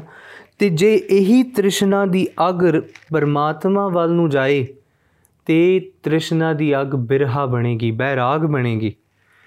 ਤੇ ਜੇ ਇਹੀ ਤ੍ਰਿਸ਼ਨਾ ਦੀ ਅਗ ਸੰਸਾਰ ਵੱਲ ਨੂੰ ਜਾਏ, ਤੇ ਇਹ ਜਿਹੜੀ ਇਹ ਸਾਰੇ ਗੁਣਾ ਨੂੰ ਅੰਦਰ ਦੇ ਚੈਨ ਨੂੰ ਫੂਕ ਕੇ ਰੱਖ ਦਿੰਦੀ ਹੈ। ਅੰਦਰ ਦਾ ਮਨ ਚੰਚਲ ਕਰ ਦਿੰਦੀ ਹੈ। ਪਰ ਜਿਹੜਾ ਬਿਰਹਾ ਹੈ, ਜਿਹੜੀ ਪਰਮਾਰਥ ਦੀ ਰਸਤੇ ਤੇ ਚੱਲਣ ਵਾਲੀ ਅੱਗ ਹੈ, ਉਹ ਮੇਰੇ ਔਗਣਾ ਨੂੰ ਸਾੜਦੀ ਹੈ। ਇਹਨੂੰ ਇਸ ਤਰ੍ਹਾਂ ਸਮਝੀਏ ਕਿ ਅੱਗ ਹੈ, ਜਦੋਂ ਤੁਸੀਂ ਉਸ ਅੱਗ ਨੂੰ, ਅੱਗ ਦੇ ਵਿੱਚ ਕੋਈ ਵੀ ਚੀਜ਼ ਤੁਸੀਂ ਰੱਖਦੇ ਹੋ ਲੈਟਸ ਸੇ ਤੁਸੀਂ ਕੋਈ ਚੀਜ਼ ਪਕਾ ਰਹੇ ਹੋ ਤੇ ਉਹ ਜਿਹੜੀ ਅੱਗ ਹੈ ਉਹ ਭੋਜਨ ਬਣਾਉਣ ਵਿੱਚ ਸਹਾਈ ਹੁੰਦੀ ਹੈ। ਤੇ ਜੇ ਉਹੀ ਅੱਗ ਨੂੰ ਤੁਸੀਂ ਵਧਾ ਦਿਓ, ਤੇ ਉਹੀ ਅੱਗ ਜਿਹੜੀ ਹੈ ਉਹ ਉਸੇ ਭੋਜਨ ਨੂੰ ਸਾੜ ਦਿੰਦੀ ਹੈ। ਭੋਜਨ ਨੂੰ ਬਣਾਉਣ ਵਾਸਤੇ ਜਿੰਨੀ ਕੁ ਅੱਗ ਚਾਹੀਦੀ ਹੈ, ਉਹ ਅੱਗ ਜਾਇਜ਼ ਹੈ, ਚੰਗੀ ਹੈ, ਪਰ ਜੇ ਉਹੀ ਅੱਗ ਜ਼ਿਆਦਾ ਹੋ ਜਾਏ ਤੇ ਉਹ ਅੱਗ ਜਿਹੜੀ ਹੈ ਮਨੁੱਖ ਦੇ ਭੋਜਨ ਨੂੰ ਸਾੜ ਦੇਗੀ। ਇਹੀ ਫ਼ਰਕ ਹੈ ਤ੍ਰਿਸ਼ਨਾ ਦੀ ਅੱਗ ਵਿੱਚ ਤੇ ਬਿਰਹਾ ਦੀ ਅੱਗ ਵਿੱਚ। ਬਿਰਹਾ ਦੀ ਅੱਗ ਮਨੁੱਖ ਦੇ ਵਾਸਤੇ ਚੰਗੀ ਹੈ ਕਿਉਂ? ਕਿਉਂਕਿ ਉਸ ਦੇ ਮਨ ਨੂੰ, ਔਗਣਾ ਨੂੰ ਸਾੜ ਕੇ ਉਸ ਦੇ ਵਿੱਚੋਂ ਤਤ ਸੋਨਾ ਕੱਢ ਦਿੰਦੀ ਹੈ। ਤੇ ਦੂਸਰੇ ਪਾਸੇ ਜਿਹੜੀ ਤ੍ਰਿਸ਼ਨਾ ਦੀ ਅੱਗ ਹੈ, ਉਸੇ ਮਨ ਨੂੰ ਸਾੜ ਕਰਕੇ ਮਨੁੱਖ ਵਿੱਚ ਰਹਿਣ ਹੀ ਕੁਛ ਨਹੀਂ ਦਿੰਦੀ। ਸਤਿਗੁਰਾਂ ਨੇ ਬਾਣੀ ਚ ਕਿਹਾ, ਮਾਰਨ ਕਿਹਾ हे ਲੋਭਾ ਲੰਪਟ ਸੰਗ ਸਿਰ ਮੋਰੇ। ਅਨਕ ਲਹਿਰੀ ਕਲੋਲ ਤੇ। ਮਾਰਨ ਕਿਹਾ, ਜਦੋਂ ਮਨੁੱਖ ਦੇ ਹਿਰਦੇ 'ਚ ਲੋਭ ਆਂਦਾ ਨਾ, ਲਾਲਚ ਆਂਦਾ ਨਾ, ਫਿਰ ਉਹਦਾ ਕੋਈ ਸਕਾ ਨਹੀਂ। ਉਹਦੀ ਨਾ ਭਰਾ ਸਕੇ, ਨਾ ਉਹਦੇ ਮਿੱਤਰ ਸਕੇ, ਨਾ ਉਹਦਾ ਦੋਸਤ ਸਕੇ, ਨਾ ਉਹਦੇ ਪਿਤਾ ਮਾਤਾ ਸਕੇ। ਹੋਰ ਤੇ ਹੋਰ ਨਾ ਉਹ ਆਪਣੇ ਗੁਰੂ ਨੂੰ, ਮੁਰਸ਼ਿਦ ਨੂੰ ਆਪਣਾ ਸਕਾ ਮੰਨਦਾ। ਕਿਸੇ ਨੂੰ ਸਕਾ ਨਹੀਂ ਮੰਨਦਾ, ਕਿਉਂਕਿ ਲੋਭ ਦੇ ਵਿੱਚ ਹੈ। ਮਨ ਕੇ ਲੋਭ ਲੈ ਰਤ ਨਿਜਰ ਬਾਜੇ ਕਾਇਆ, ਡੂਬੇ, ਕੇਸਵਾ। ਕਿ ਇਹ ਜਿਹੜਾ ਮਨੁੱਖ ਹੈ ਇਸ ਦੀ ਕਾਇਆ ਡੁੱਬ ਜਾਂਦੀ ਹੈ, ਇੰਨੀ ਗਲਤਾਨ ਹੋ ਜਾਂਦਾ ਹੈ ਕਿ ਆਪਣੇ ਅੰਦਰ ਹੀ ਇਸ ਅੱਗ ਵਿੱਚ ਸੜ ਕੇ ਸਵਾਹ ਹੋ ਜਾਂਦਾ ਹੈ। ਤੇ ਸਤਿਗੁਰੂ ਕਹਿੰਦੇ, ਹੇ ਲੋਭਾ, ਲੰਪਟ ਸੰਗ ਸਿਰ ਮੋਰਹਿ ਅਨਕ ਲਹਿਰੀ ਕਲੋਲ ਤੇ, ਪਾਵੰਤ ਜੀਆ ਬਹੁ ਪ੍ਰਕਾਰੰਗ, ਅਨਕ ਭਾਂਤ ਬਹੁ ਡੋਲ ਤੇ। ਨਚ ਮਿੱਤਰੰ, ਨਚ ਇਸ਼ਟੰ ਨਚ ਬਾਧਵ, ਨਚ ਮਾਤ, ਪਿਤਾ ਤਵ ਲੱਜਿਆ। ਕਹਿੰਦੇ, ਕੋਈ ਸਕਾ ਨਹੀਂ ਇਸ ਲੋਭੀ ਦਾ। ਤੇ ਇਹ ਲੋਭੀ ਆਪਣੇ ਮੁਰਸ਼ਿਦ ਨੂੰ ਵੀ ਆਪਣਾ ਸਕਾ ਨਹੀਂ ਮੰਨਦਾ ਤੇ ਹੋਰ ਕਿਸ ਨੂੰ ਕੀ ਮੰਨਣਾ? ਪਰ ਇਹ ਜਿਹੜੀ ਬਿਰਹਾ ਦੀ ਅੱਗ ਬਾਰੇ ਫਰੀ ਸਾਹਿਬ ਜੀ ਗੱਲ ਕਰ ਰਹੇ ਉਹ ਕਹਿੰਦੇ, ਚਿੰਤ ਖਟੋਲਾ ਵਾਣ ਦੁੱਖ ਕਿ ਮੈਂ, ਮੈਨੂੰ ਵੀ ਇੱਕ ਚਿੰਤਾ ਹੈ। ਉਹ ਚਿੰਤਾ ਕੀ ਹੈ? ਉਹ ਚਿੰਤਾ ਹੈ ਕਿ ਮੈਂ ਉਸ ਪਿਆਰੀ ਨੂੰ ਕਿਵੇਂ ਮਿਲਾਂ? ਕਦੋਂ ਮਿਲਾਂ? ਕਿਸ ਤਰ੍ਹਾਂ ਮਿਲਾਂ? ਕਹਿੰਦੀ, ਮੈਂ ਇੱਕ ਦੁੱਖ ਵਿੱਚ ਹਾਂ, ਉਹ ਦੁੱਖ ਇਹ ਨਹੀਂ, ਸੰਸਾਰੀ ਨਹੀਂ। ਉਹ ਦੁੱਖ ਮੈਨੂੰ ਭੁੱਖ ਦਾ ਨਹੀਂ। ਉਹ ਦੁੱਖ ਮੈਨੂੰ ਮੌਤ ਦਾ ਨਹੀਂ। ਮੈਨੂੰ ਸਭ ਤੋਂ ਵੱਡਾ ਦੁੱਖ ਉਸ ਪਿਆਰੇ ਦੇ ਵਿਛੋੜੇ ਦਾ ਹੈ। ਮਰਨੀ ਬਾਣੀ ਚ ਕਿਹਾ, ਇੱਕ ਦੁੱਖ ਵਿਛੋੜਾ, ਇੱਕ ਦੁੱਖ ਭੂਖ, ਇੱਕ ਦੁੱਖ ਸਖਤ ਵਾਰ ਜਮਦੂਤ। ਇਹ ਦੁੱਖ ਹੈ। ਮਰਨ ਕਿਹਾ, ਇਹ ਦੁੱਖ ਨਹੀਂ, ਮੈਂ ਮੈਨੂੰ ਭੁੱਖ ਲੱਗੀ, ਮੈਨੂੰ ਮੌਤ ਦਾ ਡਰ ਨਹੀਂ। ਫਰੀਦ ਸਾਹਿਬ ਜੀ ਪਿਛਲੇ ਸ਼ਲੋਕ ਵਿੱਚ ਕਹਿ ਕੇ ਆਏ, ਉਹਨਾਂ ਕਿਹਾ, ਕਹਿੰਦੇ, ਨਹੀਂ, ਮੈਨੂੰ ਨਾ ਜਵਾਨੀ ਦੇ ਜਾਣ ਦਾ ਡਰ, ਕਿਉਂ? ਕਿਉਂਕਿ ਮੇਰੇ ਹਿਰਦੇ ਚੋਂ ਪ੍ਰੀਤ ਨਾ ਜਾਏ, ਬਸ ਇਹੀ ਡਰ ਹੈ। ਤੇ ਇੱਥੇ ਫਰੀਦ ਸਾਹਿਬ ਕਹਿੰਦੇ, ਮੈਨੂੰ ਦੁੱਖਾਂ ਦੀ ਮੈਂ ਵਾਣ ਬਣਾਈ, ਮੰਜੀ ਤੇ ਪਾਈ ਹੈ। ਕਿਉਂ ਪਾਈ? ਕਿਉਂਕਿ ਇਸ ਦੁੱਖ ਦੇ ਵਿੱਚ ਰਹਿ ਕਰਕੇ ਮੈਂ ਪਿਆਰੇ ਦੇ ਨੇੜੇ ਰਹਿਣਾ। ਦੁੱਖ दारू ਸੁਖ ਰੋਗ ਪਿਆ ਤੇ ਜੇ ਮੈਨੂੰ ਸੁਖ ਮਿਲ ਜਾਂਦਾ ਤੇ ਸ਼ਾਇਦ ਮੈਂ ਪਰਮਾਤਮਾ ਤੋਂ ਦੂਰ ਹੋ ਜਾਂਦਾ। ਇਹ ਦੁੱਖ ਮੇਰੇ ਵਾਸਤੇ ਚੰਗਾ ਕਿਉਂ? ਕਿਉਂਕਿ ਇਸ ਦੁੱਖ ਵਿੱਚ ਮੈਂ ਆਪਣੇ ਪਿਆਰੇ ਦੇ ਨਜ਼ਦੀਕ ਰਹਿਣਾ ਬਿਰਹਿ ਵਿਸ਼ਾਵਣ ਲੇਫ ਇਹੋ ਹਮਾਰਾ ਜੀਵਣਾ ਤੂੰ ਸਾਹਿਬ ਸੱਚੇ ਵੇਖ। ਧੰਨ ਬਾਬਾ ਕਬੀਰ ਸਾਹਿਬ। ਕਬੀਰ ਸਾਹਿਬ ਜੀ ਨੇ ਇੱਕ ਥਾਂ ਜ਼ਿਕਰ ਕੀਤਾ, ਕਹਿੰਦੇ ਸੱਪ ਹੈ। ਉਸ ਸੱਪ ਤੋਂ ਤੇ ਫੇਰ ਵੀ ਕੋਈ ਬਚ ਸਕਦਾ ਹੈ। ਪਰ ਜੇ ਕਿਸੇ ਨੂੰ ਬਿਰਹਾ ਦਾ ਸੱਪ ਡੰਗ ਮਾਰ ਦੇਵੇ ਨਾ, ਤੇ ਉਹ ਬਚ ਨਹੀਂ ਸਕਦਾ। ਤੇ ਜੇ ਉਹ ਬਿਰਹਾ ਦੇ ਸੱਪ ਦੇ ਦੱਸੇ ਦੱਸਿਆ ਗਿਆ, ਤੇ ਉਹ ਕਦੇ ਜੀਉ ਨਹੀਂ ਸਕਦਾ। ਉਹਨਾਂ ਦਾ ਸ਼ਬਦ ਹੈ, ਉੱਥੇ ਉਹਨਾਂ ਜ਼ਿਕਰ ਕੀਤਾ, ਉਹ ਕਹਿੰਦੇ, ਕਬੀਰ ਬਿਰਹੁ ਭੁਯੰਗਮ ਮਨ ਬਸੈ, ਮੰਤ ਨ ਮਾਨੈ ਕੋਏ RAM ਬਿਯੋਗੀ ਨਾ ਜੀਐ ਜੀਏ ਤਾਂ ਬੋਰਾ ਹੋਏ। ਉਹਨਾਂ ਕਿਹਾ, ਕਹਿੰਦੇ, ਜਿਹੜਾ RAM ਦੇ ਵਿਯੋਗ ਵਿੱਚ, ਪਰਮਾਤਮਾ ਦੇ ਵਿਯੋਗ ਵਿੱਚ ਜਿਹੜਾ ਮਨੁੱਖ ਹੈ ਨਾ, ਕਹਿੰਦੇ ਉਹ ਜਿਉਂਦਿਆਂ ਨਹੀਂ, ਉਹ ਬੋਰਾ ਹੋ ਜਾਂਦਾ ਹੈ ਪਾਵ ਕਮਲਾ ਹੋ ਜਾਂਦਾ ਹੈ ਉਸ ਪਰਮਾਤਮਾ ਦੇ ਬਿਰਹਾ ਵਿੱਚ ਹੀ ਆਪਣੇ ਜੀਵਨ ਨੂੰ ਲਾ ਲੈਂਦਾ ਹੈ ਤੇ ਆਪਣੇ ਜੀਵਨ ਦੇ ਵਿੱਚ ਉਹ ਸਭ ਕੁਝ ਉਸ ਪਰਮਾਤਮਾ ਨੂੰ ਸੌਂਪ ਕਰਕੇ ਆਪੇ ਨੂੰ ਕੁਰਬਾਨ ਕਰ ਦਿੰਦਾ ਹੈ। ਰਾਮ ਬਿਯੋਗੀ ਨਾ ਜੀਏ ਕਹਿੰਦੇ ਜਾਂ ਤੇ ਉਹ ਮਰ ਜਾਂਦਾ ਹੈ, ਉਸ ਵਿਰਾਗ ਵਿੱਚ ਹੀ ਮਰ ਜਾਂਦਾ ਹੈ। ਜਾਂ ਫਿਰ ਉਸ ਵਿਰਾਗ ਵਿੱਚ ਜਿੰਦਾ ਹੈ ਤੇ ਕਮਲਾ ਹੋ ਜਾਂਦਾ ਹੈ, ਆਪਣੇ ਹਿਰਦੇ ਵਿੱਚ ਉਸ ਪਰਮਾਤਮਾ ਦੀ ਬੰਦਗੀ ਨੂੰ ਧਿਆ ਕਰਕੇ ਜਿਸ ਨੂੰ ਗੁਰੂ ਨਾਨਕ ਸਾਹਿਬ ਨੇ ਕਿਹਾ ਸੀ। ਮਾਰ ਨੇ ਕਿਹਾ, ਭਇਆ دیਵਾਨਾ ਸਾਹ ਕਾ, ਨਾਨਕ ਬੌਰਾਨਾ ਲੋਕਾਂ ਨੇ ਭੂਤਨਾ ਕਿਹਾ, ਲੋਕਾਂ ਨੇ ਬੇਤਾਲਾ ਕਿਹਾ, ਲੋਕਾਂ ਨੇ ਕਿਹਾ, ਨਾਨਕ ਆਦਮੀ ਵਿਚਾਰਾ ਹੈ। ਉਹਨਾਂ ਕਿਹਾ, ਕਹਿੰਦੇ, ਨਹੀਂ, ਮੈਂ ਤੇ ਉਸ ਪਰਵਦਗਾਰ ਦਾ, ਉਸ ਪਰਮਾਤਮਾ ਦਾ دیਵਾਨਾ ਹੋਇਆ, ਉਸ ਤੋਂ ਬਿਨਾ ਹੁਣ ਕੁਝ ਸੁਝਦਾ ਨਹੀਂ, ਕਿਉਂ? ਕਿਉਂਕਿ ਅੰਦਰ ਦਾ ਬਿਰਹਾ ਹੈ। ਸਤਿਗੁਰੂ ਨੇ ਕਿਹਾ ਕਿ ਮੈਂ ਉਸ ਪਰਮਾਤਮਾ ਦੇ ਬੈਰਾਗ ਵਿੱਚ ਜੀਵ ਰਿਹਾ ਤੇ ਜਦੋਂ ਮੈਂ ਬੈਰਾਗ 'ਚ ਜੀ ਰਿਹਾ, ਹੁਣ ਹੋਰ ਕੁਝ ਸਿਰਜਦਾ ਨਹੀਂ, ਹੁਣ ਉਸ ਦੇ ਵਾਸਤੇ ਹੀ ਜੀਵਨ ਹੈ। ਮਨ ਕਿਹਾ, ਕੋਈ ਆਖੇ ਭੂਤਨਾ ਕੋ ਕਹੈ ਬੇਤਾਲਾ, ਕੋਈ ਆਖੇ ਆਦਮੀ। ਨਾਨਕ ਵਿਚਾਰਾ ਭਇਆ دیਵਾਨਾ ਸਾਹ ਕਾ ਨਾਨਕ ਬੌਰਾਨਾ। ਹਾਂ, ਹਰ ਬਿਨ ਅਵਰ ਨਾ ਜਾਣਾ ਸਤਿਗੁਰਾਂ ਨੇ ਬਾਣੀ 'ਚ ਕਿਹਾ, ਮੈਂ ਦੋ ਤਿੰਨ ਪ੍ਰਮਾਣ ਆਪ ਜੀ ਦੇ ਸਾਹਮਣੇ ਰੱਖਦੀ ਹਾਂ ਤਾਂ ਕਿ ਸਾਨੂੰ ਸਮਝ ਲੱਗ ਜਾਏ ਕਿ ਬਿਰਹਾ ਹੈ ਕੀ। ਜਿਸ ਗੱਲ ਬਾਰੇ ਫਰੀਦ ਸਾਹਿਬ ਜੀ ਜ਼ਿਕਰ ਕਰ ਰਹੇ ਹੋ ਕਹਿੰਦੇ ਮਾਧੋ ਜਲ ਕੀ ਪਿਆਸ ਨਾ ਜਾਏ। ਬਿਰਹਾ ਕੀ ਹੈ? ਆਪਾਂ ਕੁਝ ਉਦਾਹਰਨਾਂ ਇਸ ਸ਼ਬਦ ਵਿੱਚ ਨੇ, ਸਾਨੂੰ ਸਮਝ ਪੈ ਜਾਏਗੀ ਕਿ ਬਿਰਹਾ ਦੀ ਪਿਆਸ ਕੀ ਹੈ, ਬਿਰਹਾ ਦੀ ਅਗ ਕੀ ਹੈ। ਉਹਨਾਂ ਕਿਹਾ, ਸਤਿਗੁਰੂ ਕਹਿੰਦੇ ਮਾਧੋ ਜਲ ਕੀ ਪਿਆਸ ਨਾ ਜਾਏ, ਜਲ ਮੈਂ ਅਗਨ ਉਠੀ ਅਧਿਕਾਏ। ਕਹਿੰਦੀ ਇਹ ਪਿਆਰੇ, ਮੇਰੇ ਹਿਰਦੇ ਵਿੱਚ ਇਸ ਪਾਣੀ ਨੂੰ ਪੀਣ ਦੀ ਪਿਆਸ ਨਹੀਂ ਜਾਂਦੀ। ਮੈਂ ਜਿੰਨਾ ਪਾਣੀ ਪੀਣਾ ਹੋਰ ਪਿਆਸ ਲੱਗਦੀ। ਮੈਂ ਜਿੰਨਾ ਬਾਣੀ ਪੜਦਾ ਹੋਰ ਬਾਣੀ ਪੜਨ ਦੀ ਇੱਛਾ ਹੁੰਦੀ।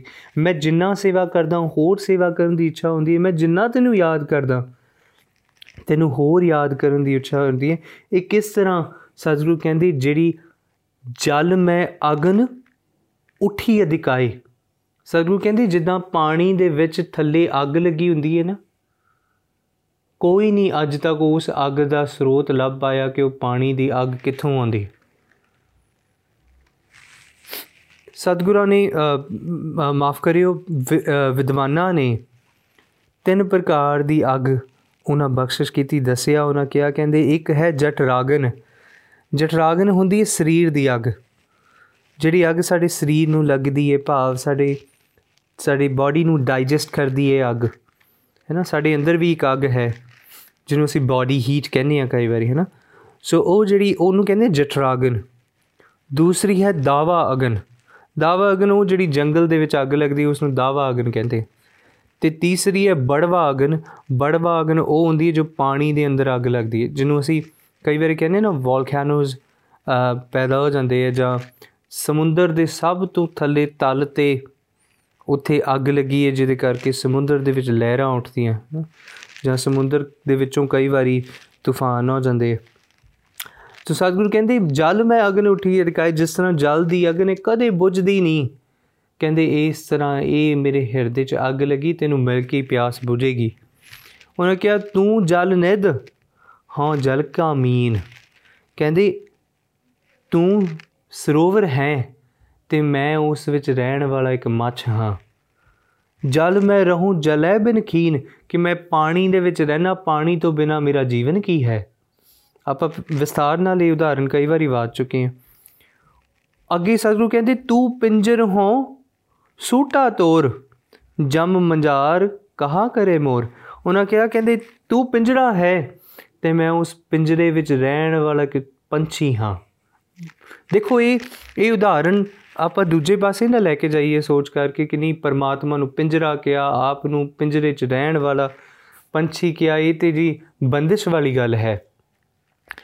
ਮੈਨੂੰ ਮਾਫ ਕਰਿਓ, ਮਰਿਆਦਾ ਬੰਦਿਸ਼ ਨਹੀਂ, ਮਰਿਆਦਾ ਪ੍ਰੋਟੈਕਟ ਕਰਦੀ ਹੈ ਸਾਨੂੰ ਜੀਵਨ 'ਚ, ਬਚਾ ਕੇ ਰੱਖਦੀ ਹੈ ਸਾਨੂੰ ਵਿਸ਼ਈ ਕੰਮਾਂ ਤੋਂ। ਜੀਵਨ ਦੇ ਮਾੜੇ ਰਸਤਿਆਂ ਤੋਂ, ਆਉਣ ਵਾਲੀਆਂ ਕਠਿਨਾਈਆਂ ਤੋਂ ਸੁਚੇਤ ਕਰਕੇ ਰੱਖਦੀ ਹੈ। ਜੇ ਮਰਿਆਦਾ 'ਚ ਸਿੱਖ ਨਾ ਚੱਲੇ ਤੇ ਸਿੱਖ ਸਿੱਖ ਨਹੀਂ ਹੈ।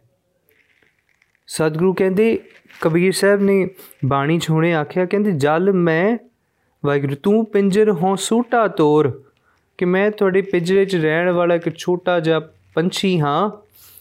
ਜਮ ਮਝਾਰ ਕਾਂ ਕਰੇ ਮੋਰ। ਕਹਿੰਦੇ, ਲੋਕਾਂ ਨੂੰ ਪਿੰਜਰਾ ਬੰਦਿਸ਼ ਲੱਗਦਾ ਹੈ। ਕਹਿੰਦੇ, ਮੈਨੂੰ ਪੁੱਛ ਕੇ ਦੇਖੋ, ਮੈਂ ਇਸ ਪਿੰਜਰੇ ਦੇ ਅੰਦਰ ਹਾਂ, ਪਿੰਜਰੇ ਦੇ ਬਾਹਰ ਬਿੱਲਾ ਬੈਠਾ ਹੈ ਤੇ ਉਹ ਬਿੱਲਾ ਮੈਨੂੰ ਆ ਕੇ ਖਾ ਨਹੀਂ ਸਕਦਾ। ਕਿਉਂ? ਕਿਉਂਕਿ ਤੇਰਾ ਪਿੰਜਰੇ ਨੇ ਮੈਨੂੰ ਇਸ ਬਿੱਲੇ ਤੋਂ ਬਚਾ ਕੇ ਰੱਖਿਆ ਹੋਇਆ ਭਾਵ ਕਿ ਇਹ ਜਿਹੜੀ ਮਾਇਆ ਹੈ ਬਾਹਰ ਦੀ, ਇਸ ਬਾਹਰ ਦੀ ਮਾਇਆ ਤੋਂ ਤੇਰੀ ਮਰਿਆਦਾ ਨੇ ਮੈਨੂੰ ਬਚਾ ਕੇ ਰੱਖਿਆ ਹੋਇਆ ਤੇ ਇਦਾਂ ਦੀ ਪ੍ਰੀਤ ਮੇਰੀ ਤੇਰੇ ਨਾਲ ਹੈ। ਇਦਾਂ ਦਾ ਬਿਰਹਾ ਮੇਰਾ ਤੇਰੇ ਨਾਲ ਹੈ। ਉਹਨਾਂ ਕਿਹਾ, ਤੂੰ ਤਰਵਰ ਹੋਂ ਪੰਖੀ ਆਹੇ। ਮੰਦ ਭਾਗੀ ਤੇਰੇ ਦਰਸ਼ਨ ਨਾ ਹੈ ਕਹਿੰਦੇ, ਤੂੰ ਸੋਹਣਾ ਰੁੱਖ ਹੈ ਤੇ ਮੈਂ ਜਿਹੜਾ, ਉਹ ਇੱਕ ਪੰਛੀ ਹਾਂ। ਇਦਾਂ ਦਾ ਬਿਰਹਾ ਹੈ ਮੇਰਾ। ਤੂੰ ਸਤਗੁਰ ਹੋ ਨੌਤਨ ਚੇਲਾ। ਕਹਿ ਕਬੀਰ, ਮਿਲ ਅੰਤ ਕੀ ਬੇਲਾ। ਕਹਿੰਦੇ, ਤੂੰ ਸਤਗੁਰੂ ਹੈ, ਤੂੰ ਮੇਰਾ ਮੁਰਸ਼ਿਦ ਹੈ ਤੇ ਮੈਂ ਤੇਰਾ ਨਵਾਂ ਨਵੇਲਾ ਚੇਲਾ ਹੈ ਨੌਤਨ ਜਿਹੜਾ ਨਵਾਂ ਨਵਾਂ ਚੇਲਾ ਬਣਿਆ, ਤੂੰ ਇੱਕ ਕੰਮ ਕਰ ਤੂੰ ਮੈਨੂੰ ਮਿਲ ਪੈ। ਤੂੰ ਬਖਸ਼ਿਸ਼ ਕਰ ਮੈਨੂੰ ਦਰਸ਼ਨ ਦੇ ਮੁਰਸ਼ਿਦ ਬਣ ਮੇਰੀ ਉਂਗਲ ਫੜ ਕੇ ਮੈਨੂੰ ਤੁਰਨਾ ਸਿਖਾ। ਜਿੱਦਾਂ ਕਿ ਨਵਾਂ ਨਵਾਂ ਬੱਚਾ ਤੁਰਨਾ ਸਿੱਖਦਾ ਹੈ ਨਾ, ਤੇ ਮਾਂ ਉਹਨੂੰ ਉਂਗਲ ਫੜ ਕੇ ਤੁਰਾਂਦੀ ਹੈ। ਤੂੰ ਇਸ ਤਰ੍ਹਾਂ ਕਿਰਪਾ ਕਰ ਤੇ ਮੈਨੂੰ ਤੁਰਨ ਦੀ ਜਾਚ ਬਖਸ਼ ਦੇ। ਸਮਝਣ ਵਾਲੀ ਗੱਲ ਕੀ? ਕਿ ਬਿਰਹਾ ਜਿਹੜਾ ਹੈ, ਉਹ ਹਿਰਦੇ ਨੂੰ ਪਵਿੱਤਰ ਕਰਦਾ ਹੈ, ਸਾਡੇ ਔਗਣਾਂ ਨੂੰ ਸਾੜਦਾ ਹੈ।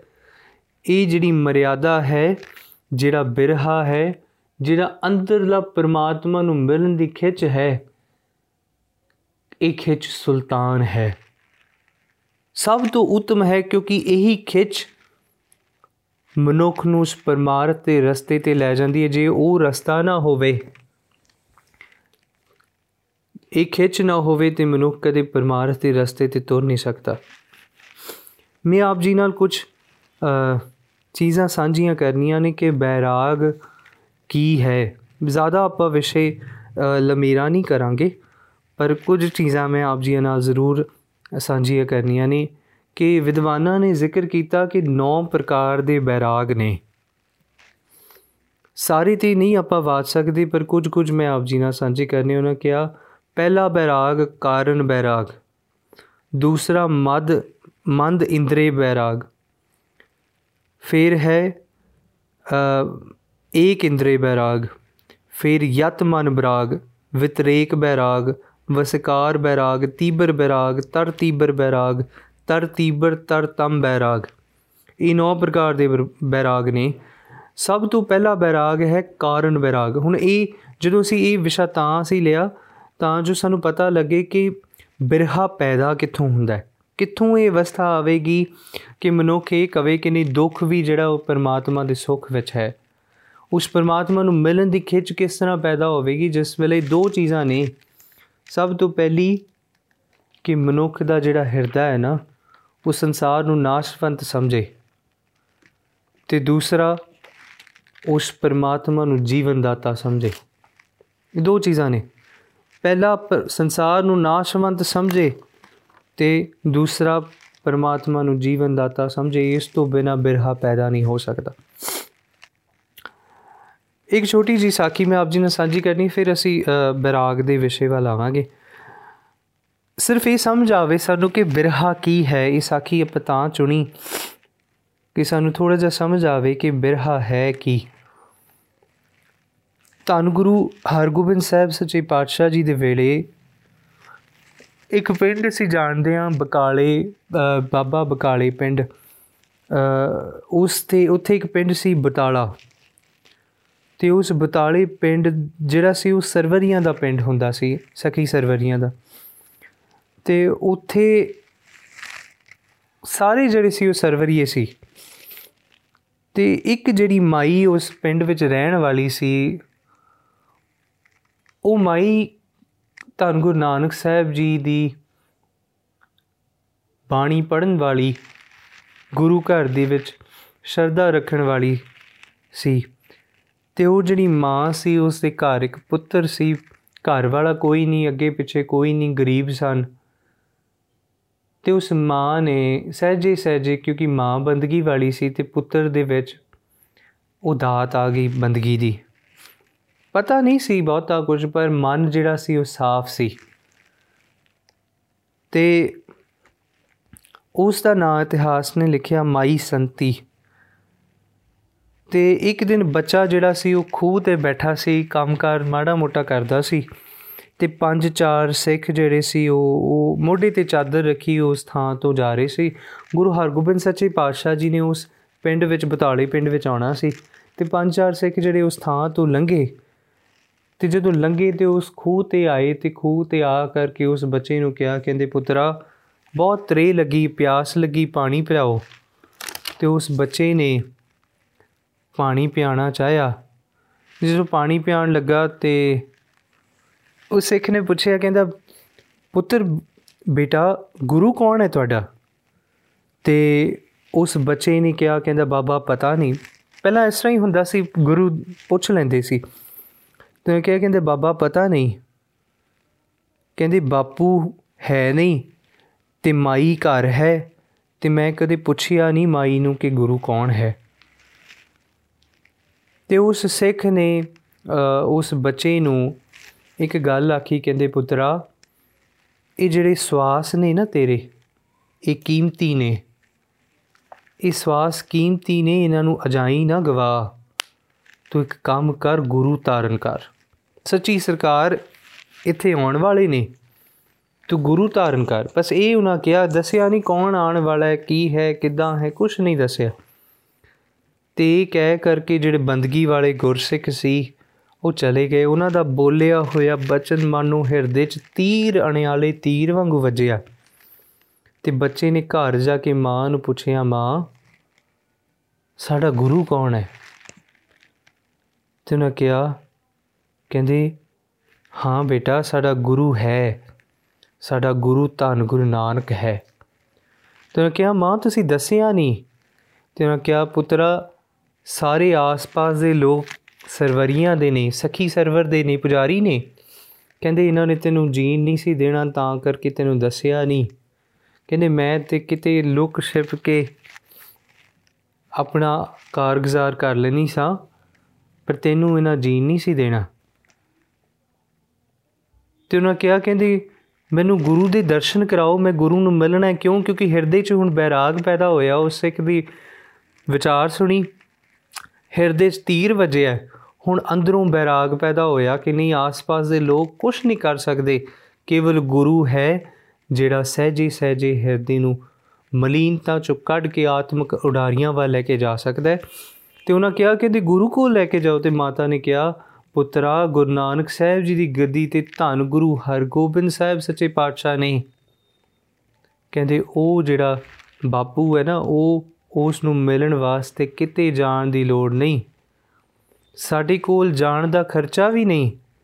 ਤੂੰ ਇੱਕ ਕੰਮ ਕਰ, ਗੁਰੂ ਗੁਰੂ ਜਪ, ਟਿਕ ਕੇ ਜਪ, ਗੁਰੂ ਤੇਰੇ ਕੋਲ ਆਵੇਗਾ।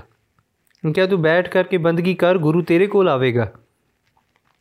ਤੇ ਜਦੋਂ ਉਹ ਉਸ ਬੱਚੇ ਨੇ ਉਹ ਬਚਨ ਸੁਣੇ ਤੇ ਉਹਨਾਂ ਕਿਹਾ, ਕਹਿੰਦੇ, ਮਾਂ, ਦੇਖੋ ਭਰੋਸਾ। ਦੇਖੋ, ਇਹ ਬੜੀ ਇੰਪੋਰਟੈਂਟ ਚੀਜ਼ ਹੈ ਇਹ ਸਾਡੇ ਕੋਲ ਬੜਾ ਔਖਾ ਹੈ ਜੀ। ਇਸ ਚੀਜ਼, ਇਸ ਅਵਸਥਾ ਤੱਕ ਪਹੁੰਚਣਾ। ਉਸ ਬੱਚੇ ਨੇ ਕਿਹਾ, ਕਹਿੰਦਾ, ਹਾਂ ਮਾਂ, ਜੇ ਤੂੰ ਆਖਦੀ ਗੁਰੂ ਆਵੇਗਾ ਤੇ ਮੈਨੂੰ ਕੋਈ ਗੱਲ ਦੱਸ।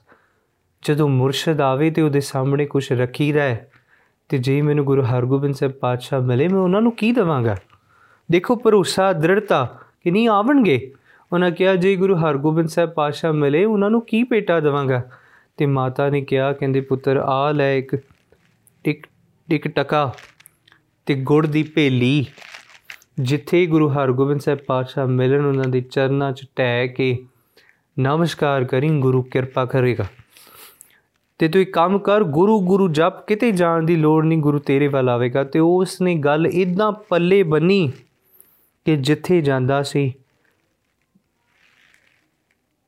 ਗੁਰੂ ਗੁਰੂ ਜਪਦਾ। ਤੇ ਉਹਨੇ ਕੀ ਕੀਤਾ, ਜਿਹੜਾ ਇੱਕ ਟਕਾ ਤੇ ਗੁੜ ਦੀ ਭੇਲੀ ਸੀ, ਉਹਨੇ ਆਪਣੇ ਜਿਹੜਾ ਪੱਲੇ ਨਾਲ ਬੰਨ ਲਈ, ਗੰਢ ਬੰਨ ਲਈ ਤੇ ਗੰਢ ਬੰਨੀ ਤੇ ਉਸ ਗੰਢ ਨੂੰ ਹਮੇਸ਼ਾ ਆਪਣੇ ਨਾਲ ਰੱਖਦਾ ਸੀ। ਜਿੱਥੇ ਵੀ ਜਾਂਦਾ, ਗੁਰੂ ਗੁਰੂ ਜਪਦਾ, ਖੂਹ ਤੇ ਜਾਂਦਾ, ਗੁਰੂ ਜਪਦਾ, ਘਰ ਆਉਂਦਾ, ਗੁਰੂ ਜਪਦਾ, ਸਵੇਰੇ ਜਪਦਾ, ਸ਼ਾਮੀ ਜਪਦਾ ਜਪਦਾ ਰਹਿੰਦਾ।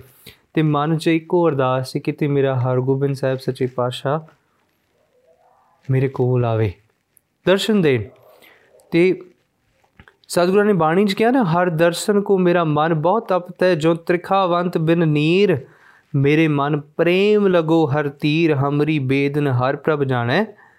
ਮੇਰੇ ਮਨ ਅੰਤਰ ਕੀ ਪੀੜ? ਕਿ ਮੇਰਾ ਗੁਰੂ ਜਾਣਦਾ, ਮੇਰੇ ਹਿਰਦੇ ਦੀ ਪੀੜ ਕੀ ਹੈ? ਹੋਰ ਕੋਈ ਨਹੀਂ ਜਾਣਦਾ। ਫਿਰ ਕੀ ਹੋਇਆ? ਜਦੋਂ ਉਸਨੇ ਪੱਲਾ ਪਾ ਕੇ ਰੱਖਿਆ ਨਾ, ਪੱਲੇ ਦੇ ਵਿੱਚ ਉਹਨੇ ਬੰਨ ਕੇ ਰੱਖਿਆ ਗੁੜ ਦੀ ਭੇਲੀ, ਟਕਾ, ਤੇ ਪਿੰਡ ਵਾਲੇ ਨੇ ਉਹਦਾ ਨਾਂ ਹੀ ਭਾਈ ਪੱਲਾ ਪਾ ਦਿੱਤਾ ਸੀ।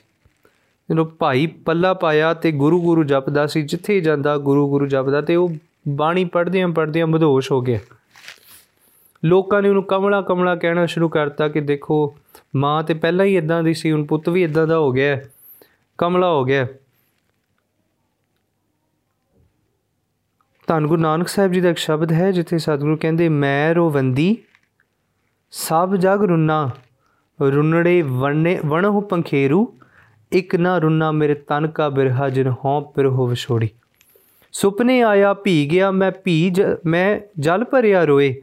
ਆਈ ਨਾ ਸਕਾਂ ਤੁਝ ਕੰਨ ਪਿਆਰੀ, ਭੇਜ ਨਾ ਸਕਾਂ ਕੋਈ ਆਉ ਸੁਭਾਗੀ ਨੀਦੜੀਏ, ਮੈਂ ਸੋ ਦੇਖਾ ਸੋ ਸੁਪਨੇ ਦੇ ਵਿੱਚ ਉਸ ਪਿਆਰੇ ਨੇ।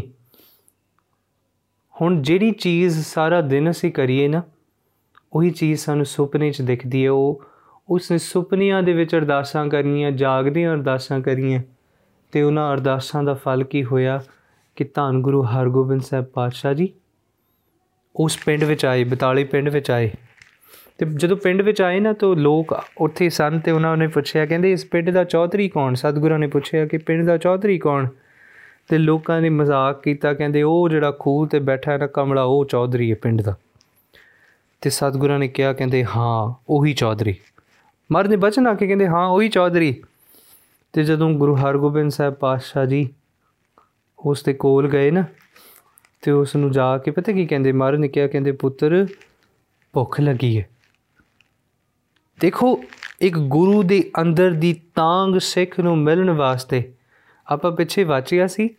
ਗੁਰੂ ਨਾਨਕ ਸਾਹਿਬ ਕਿਤੇ ਨਹੀਂ ਅਸੀਂ ਇਤਿਹਾਸ 'ਚ ਪੜਿਆ ਕਿ ਮਹਾਰਾਜ ਨੇ ਜਾ ਕੇ ਕਿਸੇ ਨੂੰ ਕਿਹਾ ਹੋਵੇ, ਭੁੱਖ ਲੱਗੀ, ਭੋਜਨ ਛਕਾਓ। ਪਰ ਮਹਾਰਾਜ ਜਦੋਂ ਭਾਈ ਲਾਲੋ ਦੇ ਘਰ ਗਏ ਤੇ ਭਾਈ ਲਾਲੋ ਨੂੰ ਜਾ ਕੇ ਕਿਹਾ, ਲਾਲੋ, ਭੁੱਖ ਲੱਗੀ ਹੈ, ਭੋਜਨ ਛਕਾ। ਤੇ ਗੁਰੂ ਹਰਗੋਬਿੰਦ ਸਾਹਿਬ ਸੱਚੇ ਪਾਤਸ਼ਾਹ ਇੱਥੇ ਆ ਕੇ ਭਾਈ ਪੱਲੇ ਨੂੰ ਕਹਿੰਦੇ ਕਹਿੰਦੇ ਭਾਈ ਪੱਲਾ, ਭੁੱਖ ਲੱਗੀ ਹੈ ਭੋਜਨ ਛਕਾਓ। ਤੇ ਉਹਨਾਂ ਕਿਹਾ, ਉਸ ਭਾਈ ਪੱਲੇ ਨੇ ਮੂੰਹ ਥੱਲੇ ਕੀਤਾ ਸੀ। ਅੱਖਾਂ ਬਿਰਹਾ ਦੇ ਹੰਝੂਆਂ ਨਾਲ ਭਿੱਜੀਆਂ ਨੇ। ਤੇ ਜਦੋਂ ਭਿੱਜ ਕੇ ਉਹਨਾਂ ਇੱਕਦਮ ਸਿਰ ਚੁੱਕਿਆ ਤੇ ਕਿਹਾ, ਕਹਿੰਦੇ, ਇਹ ਗੁਰੂ ਹਰਗੋਬਿੰਦ ਸਾਹਿਬ ਸੱਚੇ ਪਾਤਸ਼ਾਹ ਵਾਸਤੇ ਮੈਂ ਇਹ ਭੋਜਨ ਤੁਹਾਨੂੰ ਨਹੀਂ ਛਕਾ ਸਕਦਾ। ਇਹ ਮੇਰੇ ਗੁਰੂ ਵਾਸਤੇ ਤੇ ਗੁਰੂ ਹਰਗੋਬਿੰਦ ਸਾਹਿਬ ਸੱਚੇ ਪਾਤਸ਼ਾਹ ਜੀ ਨੇ ਕੀ ਕਿਹਾ? ਉਹਨਾਂ ਕਿਹਾ, ਕਹਿੰਦੇ, ਮੈਂ ਉਹੀ ਆ ਜਿਸ ਨੂੰ ਤੂੰ ਰਾਤ ਦਿਨ ਕੂਕਦਾ ਪਿਆ ਹੈ। ਮੈਨੂੰ ਚੈਨ ਨਹੀਂ ਲੈਣ ਦਿੰਦਾ। ਤੇ ਜਦੋਂ ਇਹ ਗੱਲ ਸੁਣੀ ਤੇ ਭਾਈ ਪੱਲਾ ਚਰਨੀ ਪਿਆ ਤੇ ਉਹਨਾਂ ਨੇ ਜਿਹੜੇ ਪੱਲੇ 'ਚ ਉਹਨਾਂ ਨੇ ਗੁੜ ਤੇ ਟਕਾ ਰੱਖਿਆ ਸੀ, ਉਹ ਕੱਢ ਕੇ ਸਤਿਗੁਰਾਂ ਨੂੰ ਛਕਾਇਆ, ਮੱਥਾ ਟੇਕਿਆ ਤੇ ਨਾਲ ਜਾ ਕੇ ਮਾਤਾ ਜੀ ਨੂੰ ਦਰਸ਼ਨ ਕਰਾਏ। ਤੇ ਵਕਤ ਬਣਿਆ ਕਿ ਉਹ ਭਾਈ ਪੱਲਾ ਉਸ ਪਿੰਡ ਬਤਾਲੀ ਦਾ ਚੌਧਰੀ ਬਣਿਆ। ਇਹ ਸਤਿਗੁਰ ਦੀ ਬਖਸ਼ਿਸ਼ ਹੈ ਹੈਨਾ ਤੇ ਜੇ ਅਸੀਂ ਪੁੱਛੀਏ ਕਿ ਕੀ ਸਤਿਗੁਰੂ ਨੂੰ ਵੀ ਭੁੱਖ ਲੱਗਦੀ ਹੈ, ਕਿ ਮਹਾਰਾਜ ਨੂੰ ਵੀ ਭੁੱਖ ਲੱਗਦੀ ਹਾਂ? ਗੋਬਿੰਦ ਭਾਉ ਭਗਤ ਕਾ ਭੁਖਾ। ਉਸ ਪਿਆਰੀ ਨੂੰ ਵੀ ਭੁੱਖ ਲੱਗਦੀ ਹੈ, ਭਾਵਨਾ ਕੀ? ਭਗਤੀ ਦੀ। ਪ੍ਰੇਮ ਭਗਤੀ। ਸਮਝਣੀ ਵਾਲੀ ਗੱਲ ਇਹ ਕਿ ਇਹ ਜਿਹੜਾ ਬੈਰਾਗ ਹੈ ਨਾ, ਇਹ ਸਹਜੇ ਸਹਜੇ ਹਿਰਦੇ 'ਚ ਆਂਦਾ ਹੈ। ਔਰ ਉਸ ਬੈਰਾਗ ਤੋਂ ਬਿਰਹਾ ਪੈਦਾ ਹੁੰਦਾ ਹੈ, ਜਿਸ ਬਿਰਹੇ ਵਿੱਚ ਮਨੁੱਖ ਦੇ ਔਗਣ ਸੜ ਜਾਂਦੇ ਨੇ ਤੇ ਔਗਣ ਸੜਨ ਕਰਕੇ ਮਨੁੱਖ ਪਵਿੱਤਰ ਹੋ ਜਾਂਦਾ ਹੈ ਤੇ ਪਵਿੱਤਰਤਾ ਵਿੱਚ ਉਹ ਸਦੀਵੀ ਤੌਰ ਵਾਸਤੇ ਉਸ ਪਰਮਾਤਮਾ ਨਾਲ ਸਮਾ ਜਾਂਦਾ ਹੈ। ਸਤਿਗੁਰਾਂ ਨੇ ਕਿਹਾ ਵਿਦਵਾਨਾਂ ਨੇ ਜ਼ਿਕਰ ਕੀਤਾ ਸੀ ਬਾਚ ਰਹੀ ਸੀ ਕਿ ਨੌ ਪ੍ਰਕਾਰ ਦੇ ਬੈਰਾਗ ਨੇ। ਮੈਂ ਕੁਝ ਚੀਜ਼ਾਂ ਆਪ ਜੀ ਨਾਲ ਸਾਂਝੀਆਂ ਕਰਨੀਆਂ, ਇੱਕ ਹੈ ਕਾਰਨ ਬੈਰਾਗ। ਕਾਰਨ ਵਿਰਾਗ ਉਹ ਹੈ ਕਿ ਕਿਸੇ ਕਾਰਨ ਕਰਕੇ ਵਿਰਾਗ ਹੋਣਾ ਜਿਸ ਤਰ੍ਹਾਂ ਅਸੀਂ ਉਦਾਹਰਨ ਲਈ ਸੀ ઋષਿ ਭਰਤਰੀ ਦੀ ਨਾ ਉਹ ਭਰਤਰੀ ઋષਿ ਨੂੰ ਰਾਜਾ ਸੀ ਭਰਤਰੀ ਤੇ ਉਹਨੂੰ ਅਮਰ ਫਲ ਮਿਲਿਆ ਕਿਸੇ ਆ ਕੇ ਫਲ ਦਿੱਤਾ ਸੇਵਾ ਕੀਤੀ ਸੀ ਮਹਾਂਪੁਰਖ ਦੀ ਤੇ ਉਹਨਾਂ ਫਲ ਦਿੱਤਾ ਕਿ ਅਮਰ ਫਲ ਹੈ ਇਸ ਨੂੰ ਖਾਓਗੇ ਤੁਸੀਂ ਅਮਰ ਹੋ ਜਾਓਗੇ ਤੇ ਭਰਤਰੀ ਜਿਹੜੀ ਸੀ ਉਹ ਰਾਜੇ ਚੰਗੇ ਰਾਜੇ ਸੀ ਤੇ ਉਹਨਾਂ ਜਾ ਕਰਕੇ ਆਪਣੀ ਘਰਵਾਲੀ ਨੂੰ ਫਲ ਦੇ ਦਿੱਤਾ ਕਿ ਤੁਸੀਂ ਅਮਰ ਹੋ ਜਾਓ। ਤੇ ਉਸ ਦੀ ਘਰਵਾਲੀ ਜਿਹੜੀ ਸੀ, ਉਹ ਵਿਸ਼ਾਈ ਸੀ। ਇੱਕ ਧੋਬੀ ਦੇ ਨਾਲ ਤੇ ਉਹਨਾਂ ਨੇ ਉਹ ਫਲ ਜਿਹੜਾ ਧੋਬੀ ਨੂੰ ਦੇ ਦਿੱਤਾ। ਧੋਬੀ ਤੋਂ ਇੱਕ ਹੋਰ ਮਾੜੀ ਇਸਤਰੀ ਵੱਲ ਚਲਾ ਗਿਆ ਤੇ ਉਹ ਗਣਕਾ ਜਿਹੜੀ ਮਾੜੀ ਇਸਤਰੀ ਸੀ, ਉਹ ਕਹਿੰਦੀ, ਮੈਂ ਇਸ ਜੀਵਨ ਦੇ ਵਿੱਚ ਅਮਰ ਹੋ ਕੇ ਕੀ ਕਰਨਾ? ਮੇਰਾ ਤੇ ਕਰਮ ਵੀ ਮਾੜੇ ਨੇ। ਤੇ ਉਹਨਾਂ ਜਾ ਕਰਕੇ ਉਹ ਜਿਹੜਾ ਅਮਰ ਫਲ ਸੀ, ਉਹ ਲਿਆ ਕਰਕੇ ਫੇਰ ਰਾਜੇ ਨੂੰ ਦਿੱਤਾ। ਤੇ ਰਾਜੇ ਨੂੰ ਸਾਰੀ ਕਹਾਣੀ ਦਾ ਪਤਾ ਲੱਗ ਗਿਆ। ਤੇ ਕਹਾਣੀ ਦਾ ਪਤਾ ਲੱਗਿਆ ਤੇ ਰਾਜੇ ਨੂੰ ਬੈਰਾਗ ਹੋ ਗਿਆ। ਤੇ ਉਹਨਾਂ ਨੇ ਸਾਰਾ ਰਾਜ ਭਾਗ ਛੱਡ ਕਰਕੇ ਉਹਨਾਂ ਨੇ ਭਗਤੀ ਆਰੰਭ ਕਰ ਦਿੱਤੀ। ਇਹ ਹੈ ਕਾਰਨ ਬੈਰਾਗ। ਕਿਸੇ ਕਾਰਨ ਕਰਕੇ ਮਨੁੱਖ ਨੂੰ ਧੱਕਾ ਲੱਗਣਾ ਤੇ ਸੰਸਾਰ ਤੋਂ ਭਰੋਸਾ ਉੱਠ ਜਾਣਾ ਇੱਕ ਕਾਰਨ ਬੈਰਾਗ। ਦੂਸਰਾ ਹੈ ਇੱਕ ਇੰਦਰੇ ਬੈਰਾਗ ਕਿ ਜਿਹੜਾ ਮਨ ਹੈ, ਉਹ ਮਾੜੀਆਂ ਚੀਜ਼ਾਂ ਵਿੱਚ ਹੈ। ਤੇ ਜਿਹੜੀਆਂ ਅੱਖਾਂ ਨੇ ਉਹ ਮਾੜਾ ਦੇਖਦੀਆਂ ਨੇ। ਤੇ ਮਾੜਾ ਦੇਖਣ ਕਰਕੇ ਮਨੁੱਖ ਜਿਹੜਾ ਹੈ ਉਸ ਨੂੰ ਬੈਰਾਗ ਹੋ ਜਾਂਦਾ ਹੈ। ਇੱਕ ਹੈ ਯਤ ਮਨ ਬੈਰਾਗ ਕਿ ਇਸ ਬਾਰ, ਇਸ ਚੀਜ਼ ਬਾਰੇ ਸੋਚਣਾ ਬਾਰ-ਬਾਰ ਕਿ ਸੰਸਾਰ ਦਾ ਸੱਚ ਕੀ ਹੈ। ਇਹ ਯਤ ਮਨ ਬੈਰਾਗ ਹੈ ਕਿ ਸੰਸਾਰ ਦਾ ਸੱਚ ਲੱਭਣਾ ਤੇ ਲੱਗਣਾ ਸਭ ਕੁਝ ਨਾਸ਼ਵੰਤ, ਸਭ ਕੁਝ ਨਾਸ਼ਵੰਤ, ਸਭ ਕੁਝ ਨਾਸ਼ਵੰਤ। ਫਿਰ ਹੈ ਇੱਕ ਵਿਤਰੇਕ ਬੈਰਾਗ ਵਿਤਰੇਕ ਬੈਰਾਗ ਹੈ ਕਿ ਮੈਂ ਇਸ ਬਾਰੇ ਸੋਚਣਾ ਕਿ ਮੇਰੇ ਮਾੜੇ ਕਰਮ ਕਿਸ ਤਰ੍ਹਾਂ ਜਾਣਗੇ? ਮੇਰੇ ਜਿਹੜੇ ਮਾੜੇ ਫੁਰਨੇ ਨੇ ਕਿਸ ਤਰ੍ਹਾਂ ਜਾਣਗੇ? ਬਾਰ-ਬਾਰ ਇਹ ਚੀਜ਼ ਸੋਚਣਾ ਕਿ ਮੈਂ ਮਾੜਾ ਸੋਚਦਾ ਤੇ ਮਾੜੇ ਫੁਰਨੇ ਕਿਸ ਤਰ੍ਹਾਂ ਜਾਣਗੇ? ਇਹ ਹੈ ਵਿਤਰੇਕ ਬੈਰਾਗ। ਇੱਕ ਹੈ ਵਸਿਕਾਰ ਬੈਰਾਗ ਕਿ ਕਰਮਾਂ ਦਾ ਤੇ ਆਪਣੀ ਕਰਮ ਇੰਦਰੀ ਤੇ ਗਿਆਨ ਇੰਦਰੀਆਂ ਦਾ ਅ ਕੰਟਰੋਲ ਲੈ ਲੈਣਾ। ਫਿਰ ਹੈ ਤੀਬਰ ਬੈਰਾਗ ਕਿ ਜਿਹੜਾ ਸੰਸਾਰ ਦਾ ਸੁੱਖ ਹੈ, ਉਹ ਸੁੱਖ ਨਹੀਂ ਲੱਗਣਾ। ਫਿਰ ਇੱਕ ਤਰ ਤੀਬਰ ਬੈਰਾਗ ਕਿ ਜਿਹੜਾ ਬਾਹਰਲਾ ਸੁੱਖ ਹੈ, ਉਹ ਅਪੀਲਿੰਗ ਨਹੀਂ ਲੱਗਣਾ। ਫਿਰ ਇਹ ਤਰ ਤੀਬਰ ਤਰਤਮ ਬੈਰਾਗ, ਇਸ ਤਰ੍ਹਾਂ ਕਿ ਸਾਰਾ ਸੰਸਾਰ ਔਰ ਪ੍ਰਲੋਕ ਦੇ ਸੁੱਖ ਜਿਹੜੇ ਨੇ, ਇਹ ਸਭ ਵੇਸਟ ਲੱਗਣੇ ਹੈ ਨਾ ਸੋ ਇਹ ਨੌ ਪ੍ਰਕਾਰ ਦੇ ਬੈਰਾਗ ਨੇ। ਸਾਨੂੰ ਸਮਝਣਾ ਇਹ ਹੈ ਕਿ ਜੀਵਨ ਦੇ ਵਿੱਚ ਬੈਰਾਗ ਜਿਹੜਾ ਹੈ ਨਾ, ਉਹ ਪਰਮਾਤਮਾ ਦੀ ਕਿਰਪਾ ਤੋਂ ਬਿਨਾ ਨਹੀਂ ਆ ਸਕਦਾ। ਤੇ ਜਦੋਂ ਬੈਰਾਗ ਆ ਜਾਂਦਾ ਨਾ, ਫਿਰ ਉਸ ਪਿਆਰੇ ਤੋਂ ਬਿਨਾ ਹੋਰ ਕੁਝ ਸੋਚਦਾ ਨਹੀਂ ਹੈ। ਸਤਿਗੁਰਾਂ ਨੇ ਕਿਹਾ, ਤਿਚਰ ਵਸੈ ਸੁਹੇਲੜੀ, ਜਿਚਰ ਸਾਥੀ ਨਾਲ, ਜਾਂ ਸਾਥੀ ਉਠ ਚੱਲਿਆ ਤਾਂ ਧਨ ਖਾਕੂਰਾਲ ਮਨ ਕਿਆ ਮਨ ਬੈਰਾਗ ਭਇਆ ਦਰਸ਼ਨ ਦੇਖਣੇ ਕਾ ਚਾਓ ਦੇਖੋ, ਇਹ ਹੈ ਬੈਰਾਗ। ਮਨ ਕਹਿੰਦੇ, ਹੁਣ ਕੀ ਹੋਇਆ? ਮਨ ਦੇ ਵਿੱਚ ਬੈਰਾਗ ਆ ਗਿਆ। ਉਸ ਨੂੰ, ਉਸ ਪਿਆਰੇ ਦੇ ਦਰਸ਼ਨਾਂ ਨੂੰ ਦੇਖਣ ਦਾ ਚਾਹ ਪੈਦਾ ਹੋਇਆ। ਧਨ ਸੋ ਤੇਰਾ ਥਾਨ। ਇਹ ਬੈਰਾਗ ਪੈਦਾ ਕਿਵੇਂ ਹੋਇਆ? ਸਤਿਗੁਰੂ ਕਹਿੰਦੇ, ਤਿੱਚਰ ਵਸੈ ਸਹੇਲੜੀ, ਜਿੱਚਰ ਸਾਥੀ ਨਾਲ। ਕਹਿੰਦੇ, ਜਿੱਦੋਂ, ਜਦੋਂ ਤੱਕ ਮੈਨੂੰ ਇਹ ਸਮਝ ਆ ਗਈ ਕਿ ਜਿਸ, ਜਦੋਂ ਤੱਕ ਇਹ ਜਿੰਦੜੀ ਮੇਰੇ ਨਾਲ ਹੈ ਤੇ ਮੇਰੇ ਆਸ-ਪਾਸ ਲੋਕ ਨੇ, ਜਦੋਂ ਇਹ ਜਿੰਦੜੀ ਨਿਕਲ ਗਈ ਤੇ ਇਸ ਤਨ ਨੂੰ ਫੂਕ ਦੇਣਾ ਇਹ ਸਚਾਈ ਹੈ। ਇਹ ਸਮਝ ਆ ਗਈ। ਤਿੱਚਰ ਵਸਿਆ ਕੰਤ ਘਰ, ਜਿਉ ਜਿਉ ਸਭ ਕਹਾਤ, ਜਾ ਉਠ ਚਲ ਸੀ ਕੰਤੜਾ ਤਾਂ ਕੋਈ ਨਾ ਪੁੱਛੇ ਤੇਰੀ ਬਾਤ। ਕਹਿੰਦੇ, ਜਿਸ ਦਿਨ ਤੱਕ ਇਸ ਹਿਰਦੇ 'ਚ ਜਿੰਦੜੀ ਹੈ, ਲੋਕਾਂ ਨੇ ਤੇਰੀ ਵਾਹ ਵਾਹ ਕਰਨੀ। ਜਿਸ ਦਿਨ ਇਸ ਜਿੰਦੜੀ ਨੇ ਸਰੀਰ ਛੱਡ ਦਿੱਤਾ ਤੇ ਲੋਕਾਂ ਨੇ ਤੇਰੀ ਕੋਈ ਬਾਤ ਨਹੀਂ ਪੁੱਛਣੀ। ਇਹ ਕਿਉਂ? ਜਦੋਂ it's not that that we do not know that we are going to die ਇਹ ਨਹੀਂ ਕਿ ਆਪਾਂ ਨੂੰ ਪਤਾ ਨਹੀਂ ਕਿ ਅਸੀਂ ਮਰ ਜਾਣਾ, ਪਰ ਬੈਰਾਗ ਉਹ ਹੈ ਜਦੋਂ ਅਸਲ ਦੇ ਵਿੱਚ ਪਤਾ ਲੱਗ ਜਾਏ ਕਿ ਮੌਤ ਤੋਂ ਬਾਅਦ ਕੁਝ ਹੈ ਹੀ ਨਹੀਂ। ਮਰ ਜਾਣਾ ਇੱਕ ਦਿਨ। ਤੇ ਮਰ ਕੇ ਜਾਵਾਂਗੇ ਕਿੱਥੇ? ਜੇ ਅੱਗੀ ਦਾ ਪਤਾ ਨਹੀਂ ਹੈ, ਅੱਗੀ ਦਾ ਕੋਈ ਰਿਜ਼ਰਵੇਸ਼ਨ ਸਾਡੇ ਕੋਲ ਨਹੀਂ ਹੈ, ਤੇ ਜੇ ਅੱਗੀ ਦੀ ਰਿਜ਼ਰਵੇਸ਼ਨ ਨਹੀਂ ਹੈ, ਤੇ ਇੱਥੋਂ ਵੀ ਚਲੇ ਜਾਈਏ, ਅੱਗੋਂ ਵੀ ਕੁਝ ਨਾ ਮਿਲੇ। ਤੇ ਉਹੀ ਸ਼ਬਦ ਸ਼ਲੋਕ ਬਾਬਾ ਫਰੀਦ ਸਾਹਿਬ ਜੀ ਨੇ ਬਖਸ਼ਿਸ਼ ਕੀਤਾ ਪਿੱਛੇ। ਉਹਨਾਂ ਕਿਹਾ, ਕਹਿੰਦੇ, ਸਹੁਰੇ ਘਰ ਵੀ ਥਾਂ ਨਾ ਮਿਲੀ। ਪੇਕੇ ਘਰੋਂ ਵੀ ਕੱਢ ਦਿੱਤਾ। ਕੰਤ ਨੇ ਵੀ ਬਾਤ ਨਾ ਪੁੱਛੀ ਤੇ ਕਿੱਥੇ ਜਾਵਾਂਗੇ? ਨਾ, ਸੋ ਇਹ ਹੈ, ਇਸ ਨੂੰ ਜਦੋਂ, ਇਹ ਚੀਜ਼ ਜਦੋਂ ਡਰ ਪੈਦਾ ਕਰਦੀ ਹੈ ਨਾ ਹਿਰਦੇ 'ਚ, ਇਸ ਨੂੰ ਡਰ ਨਾ ਆਖੀਏ, ਪਰ ਬੈਰਾਗ ਹੈ ਕਿ ਇਹ ਰਿਐਲਿਟੀ ਚੇਤੇ ਵਿੱਚ ਰਹੇ ਔਰ ਮੈਨੂੰ ਯਾਦ ਆਵੇ ਬਾਰ-ਬਾਰ ਕਿ ਨਾ, ਅੱਗੇ ਥਾਂ ਨਾ ਮਿਲੀ, ਮਨਾ ਕੀ ਕਰਾਂਗੇ? ਜੇ ਪੇਕਿਉਂ ਘੜ ਦਿੱਤਾ ਕੰਤ ਨੇ ਵੀ ਬਾਤ ਨਹੀਂ ਪੁੱਛੀ ਤੇ ਕਿੱਥੇ ਜਾਵਾਂਗੇ? ਇਸੇ ਚੀਜ਼ ਤੋਂ ਜੋ ਪੈਦਾ ਹੁੰਦਾ ਹੈ, ਉਹ ਆਤਮਕ ਉਡਾਰੀਆਂ ਮਾਰਨ ਵਾਲਾ ਬਿਰਹਾ ਹੈ ਜਿਸ ਨੂੰ ਫਰੀਦ ਸਾਹਿਬ ਕਹਿੰਦੇ ਬਿਰਹਾ। ਬਿਰਹਾ ਆਖੀਏ ਬਿਰਹਾ ਤੂੰ ਸੁਲਤਾਨ ਕਿਉਂ? ਕਿਉਂਕਿ ਇਸ ਬਿਰਹੇ ਦੀ ਖਿੱਚ ਵਿੱਚ, ਇਸ ਖਿੱਚ ਕਰਕੇ ਮੈਂ ਉਸ ਪਿਆਰੇ ਦੀ ਬੰਦਗੀ ਵਿੱਚ ਜੁੜਦਾ ਤਾਂ ਕਰਕੇ ਬਿਰਹਾ ਸੁਲਤਾਨ ਹੈ। ਉਹਨਾਂ ਕਿਹਾ, ਫਰੀਦਾ, ਜਿਤ ਤਨ ਬਿਰਹੋ ਨਾ ਉਪਜੈ, ਸੋ ਤਨ ਜਾਣ ਮਸਾਨ। ਕਹਿੰਦੇ, ਸੱਚੀ ਗੱਲ ਹੈ, ਜਿਸ ਦੇ ਹਿਰਦੇ ਵਿੱਚ ਉਸ ਪਰਮਾਤਮਾ ਨੂੰ ਮਿਲਣ ਦੀ ਤਾਂਗ ਨਹੀਂ, ਬਿਰਹਾ ਨਹੀਂ, ਉਸ ਨੇ ਵੀ ਅਗਨ ਵਿੱਚ ਸੜਨਾ ਹੈ, ਪਰ ਉਹ ਅਗਨ ਇਸ ਦੇ ਅੰਦਰ ਨੂੰ ਸਵਾ ਕਰ ਦੇਗੀ, ਜਿਸ ਤਰ੍ਹਾਂ ਚਿਖਾ ਦੇ ਵਿੱਚ ਲਾਂਬੂ ਲਾ ਕੇ ਸਰੀਰ ਸਵਾ ਹੋ ਜਾਂਦਾ ਹੈ। ਇਸੇ ਤਰ੍ਹਾਂ ਤੇਰਾ ਅੰਦਰ ਵੀ ਸਵਾ ਹੋ ਜਾਏਗਾ। ਤੂੰ ਜਲ, ਪਰ ਤੂੰ ਇੱਕ ਕੰਮ ਕਰ, ਤੂੰ ਬਿਰਹਾ ਦੀ ਅੱਗ ਵਿੱਚ ਜਲ। ਇਹ ਬਿਰਹਾ ਦੀ ਅੱਗ ਤੇਰੇ ਵਿੱਚੋਂ ਖੋਟ ਕੱਢ ਕੇ ਤੈਨੂੰ ਖਰਾ ਸੋਨਾ ਬਣਾ ਦੇਗੀ।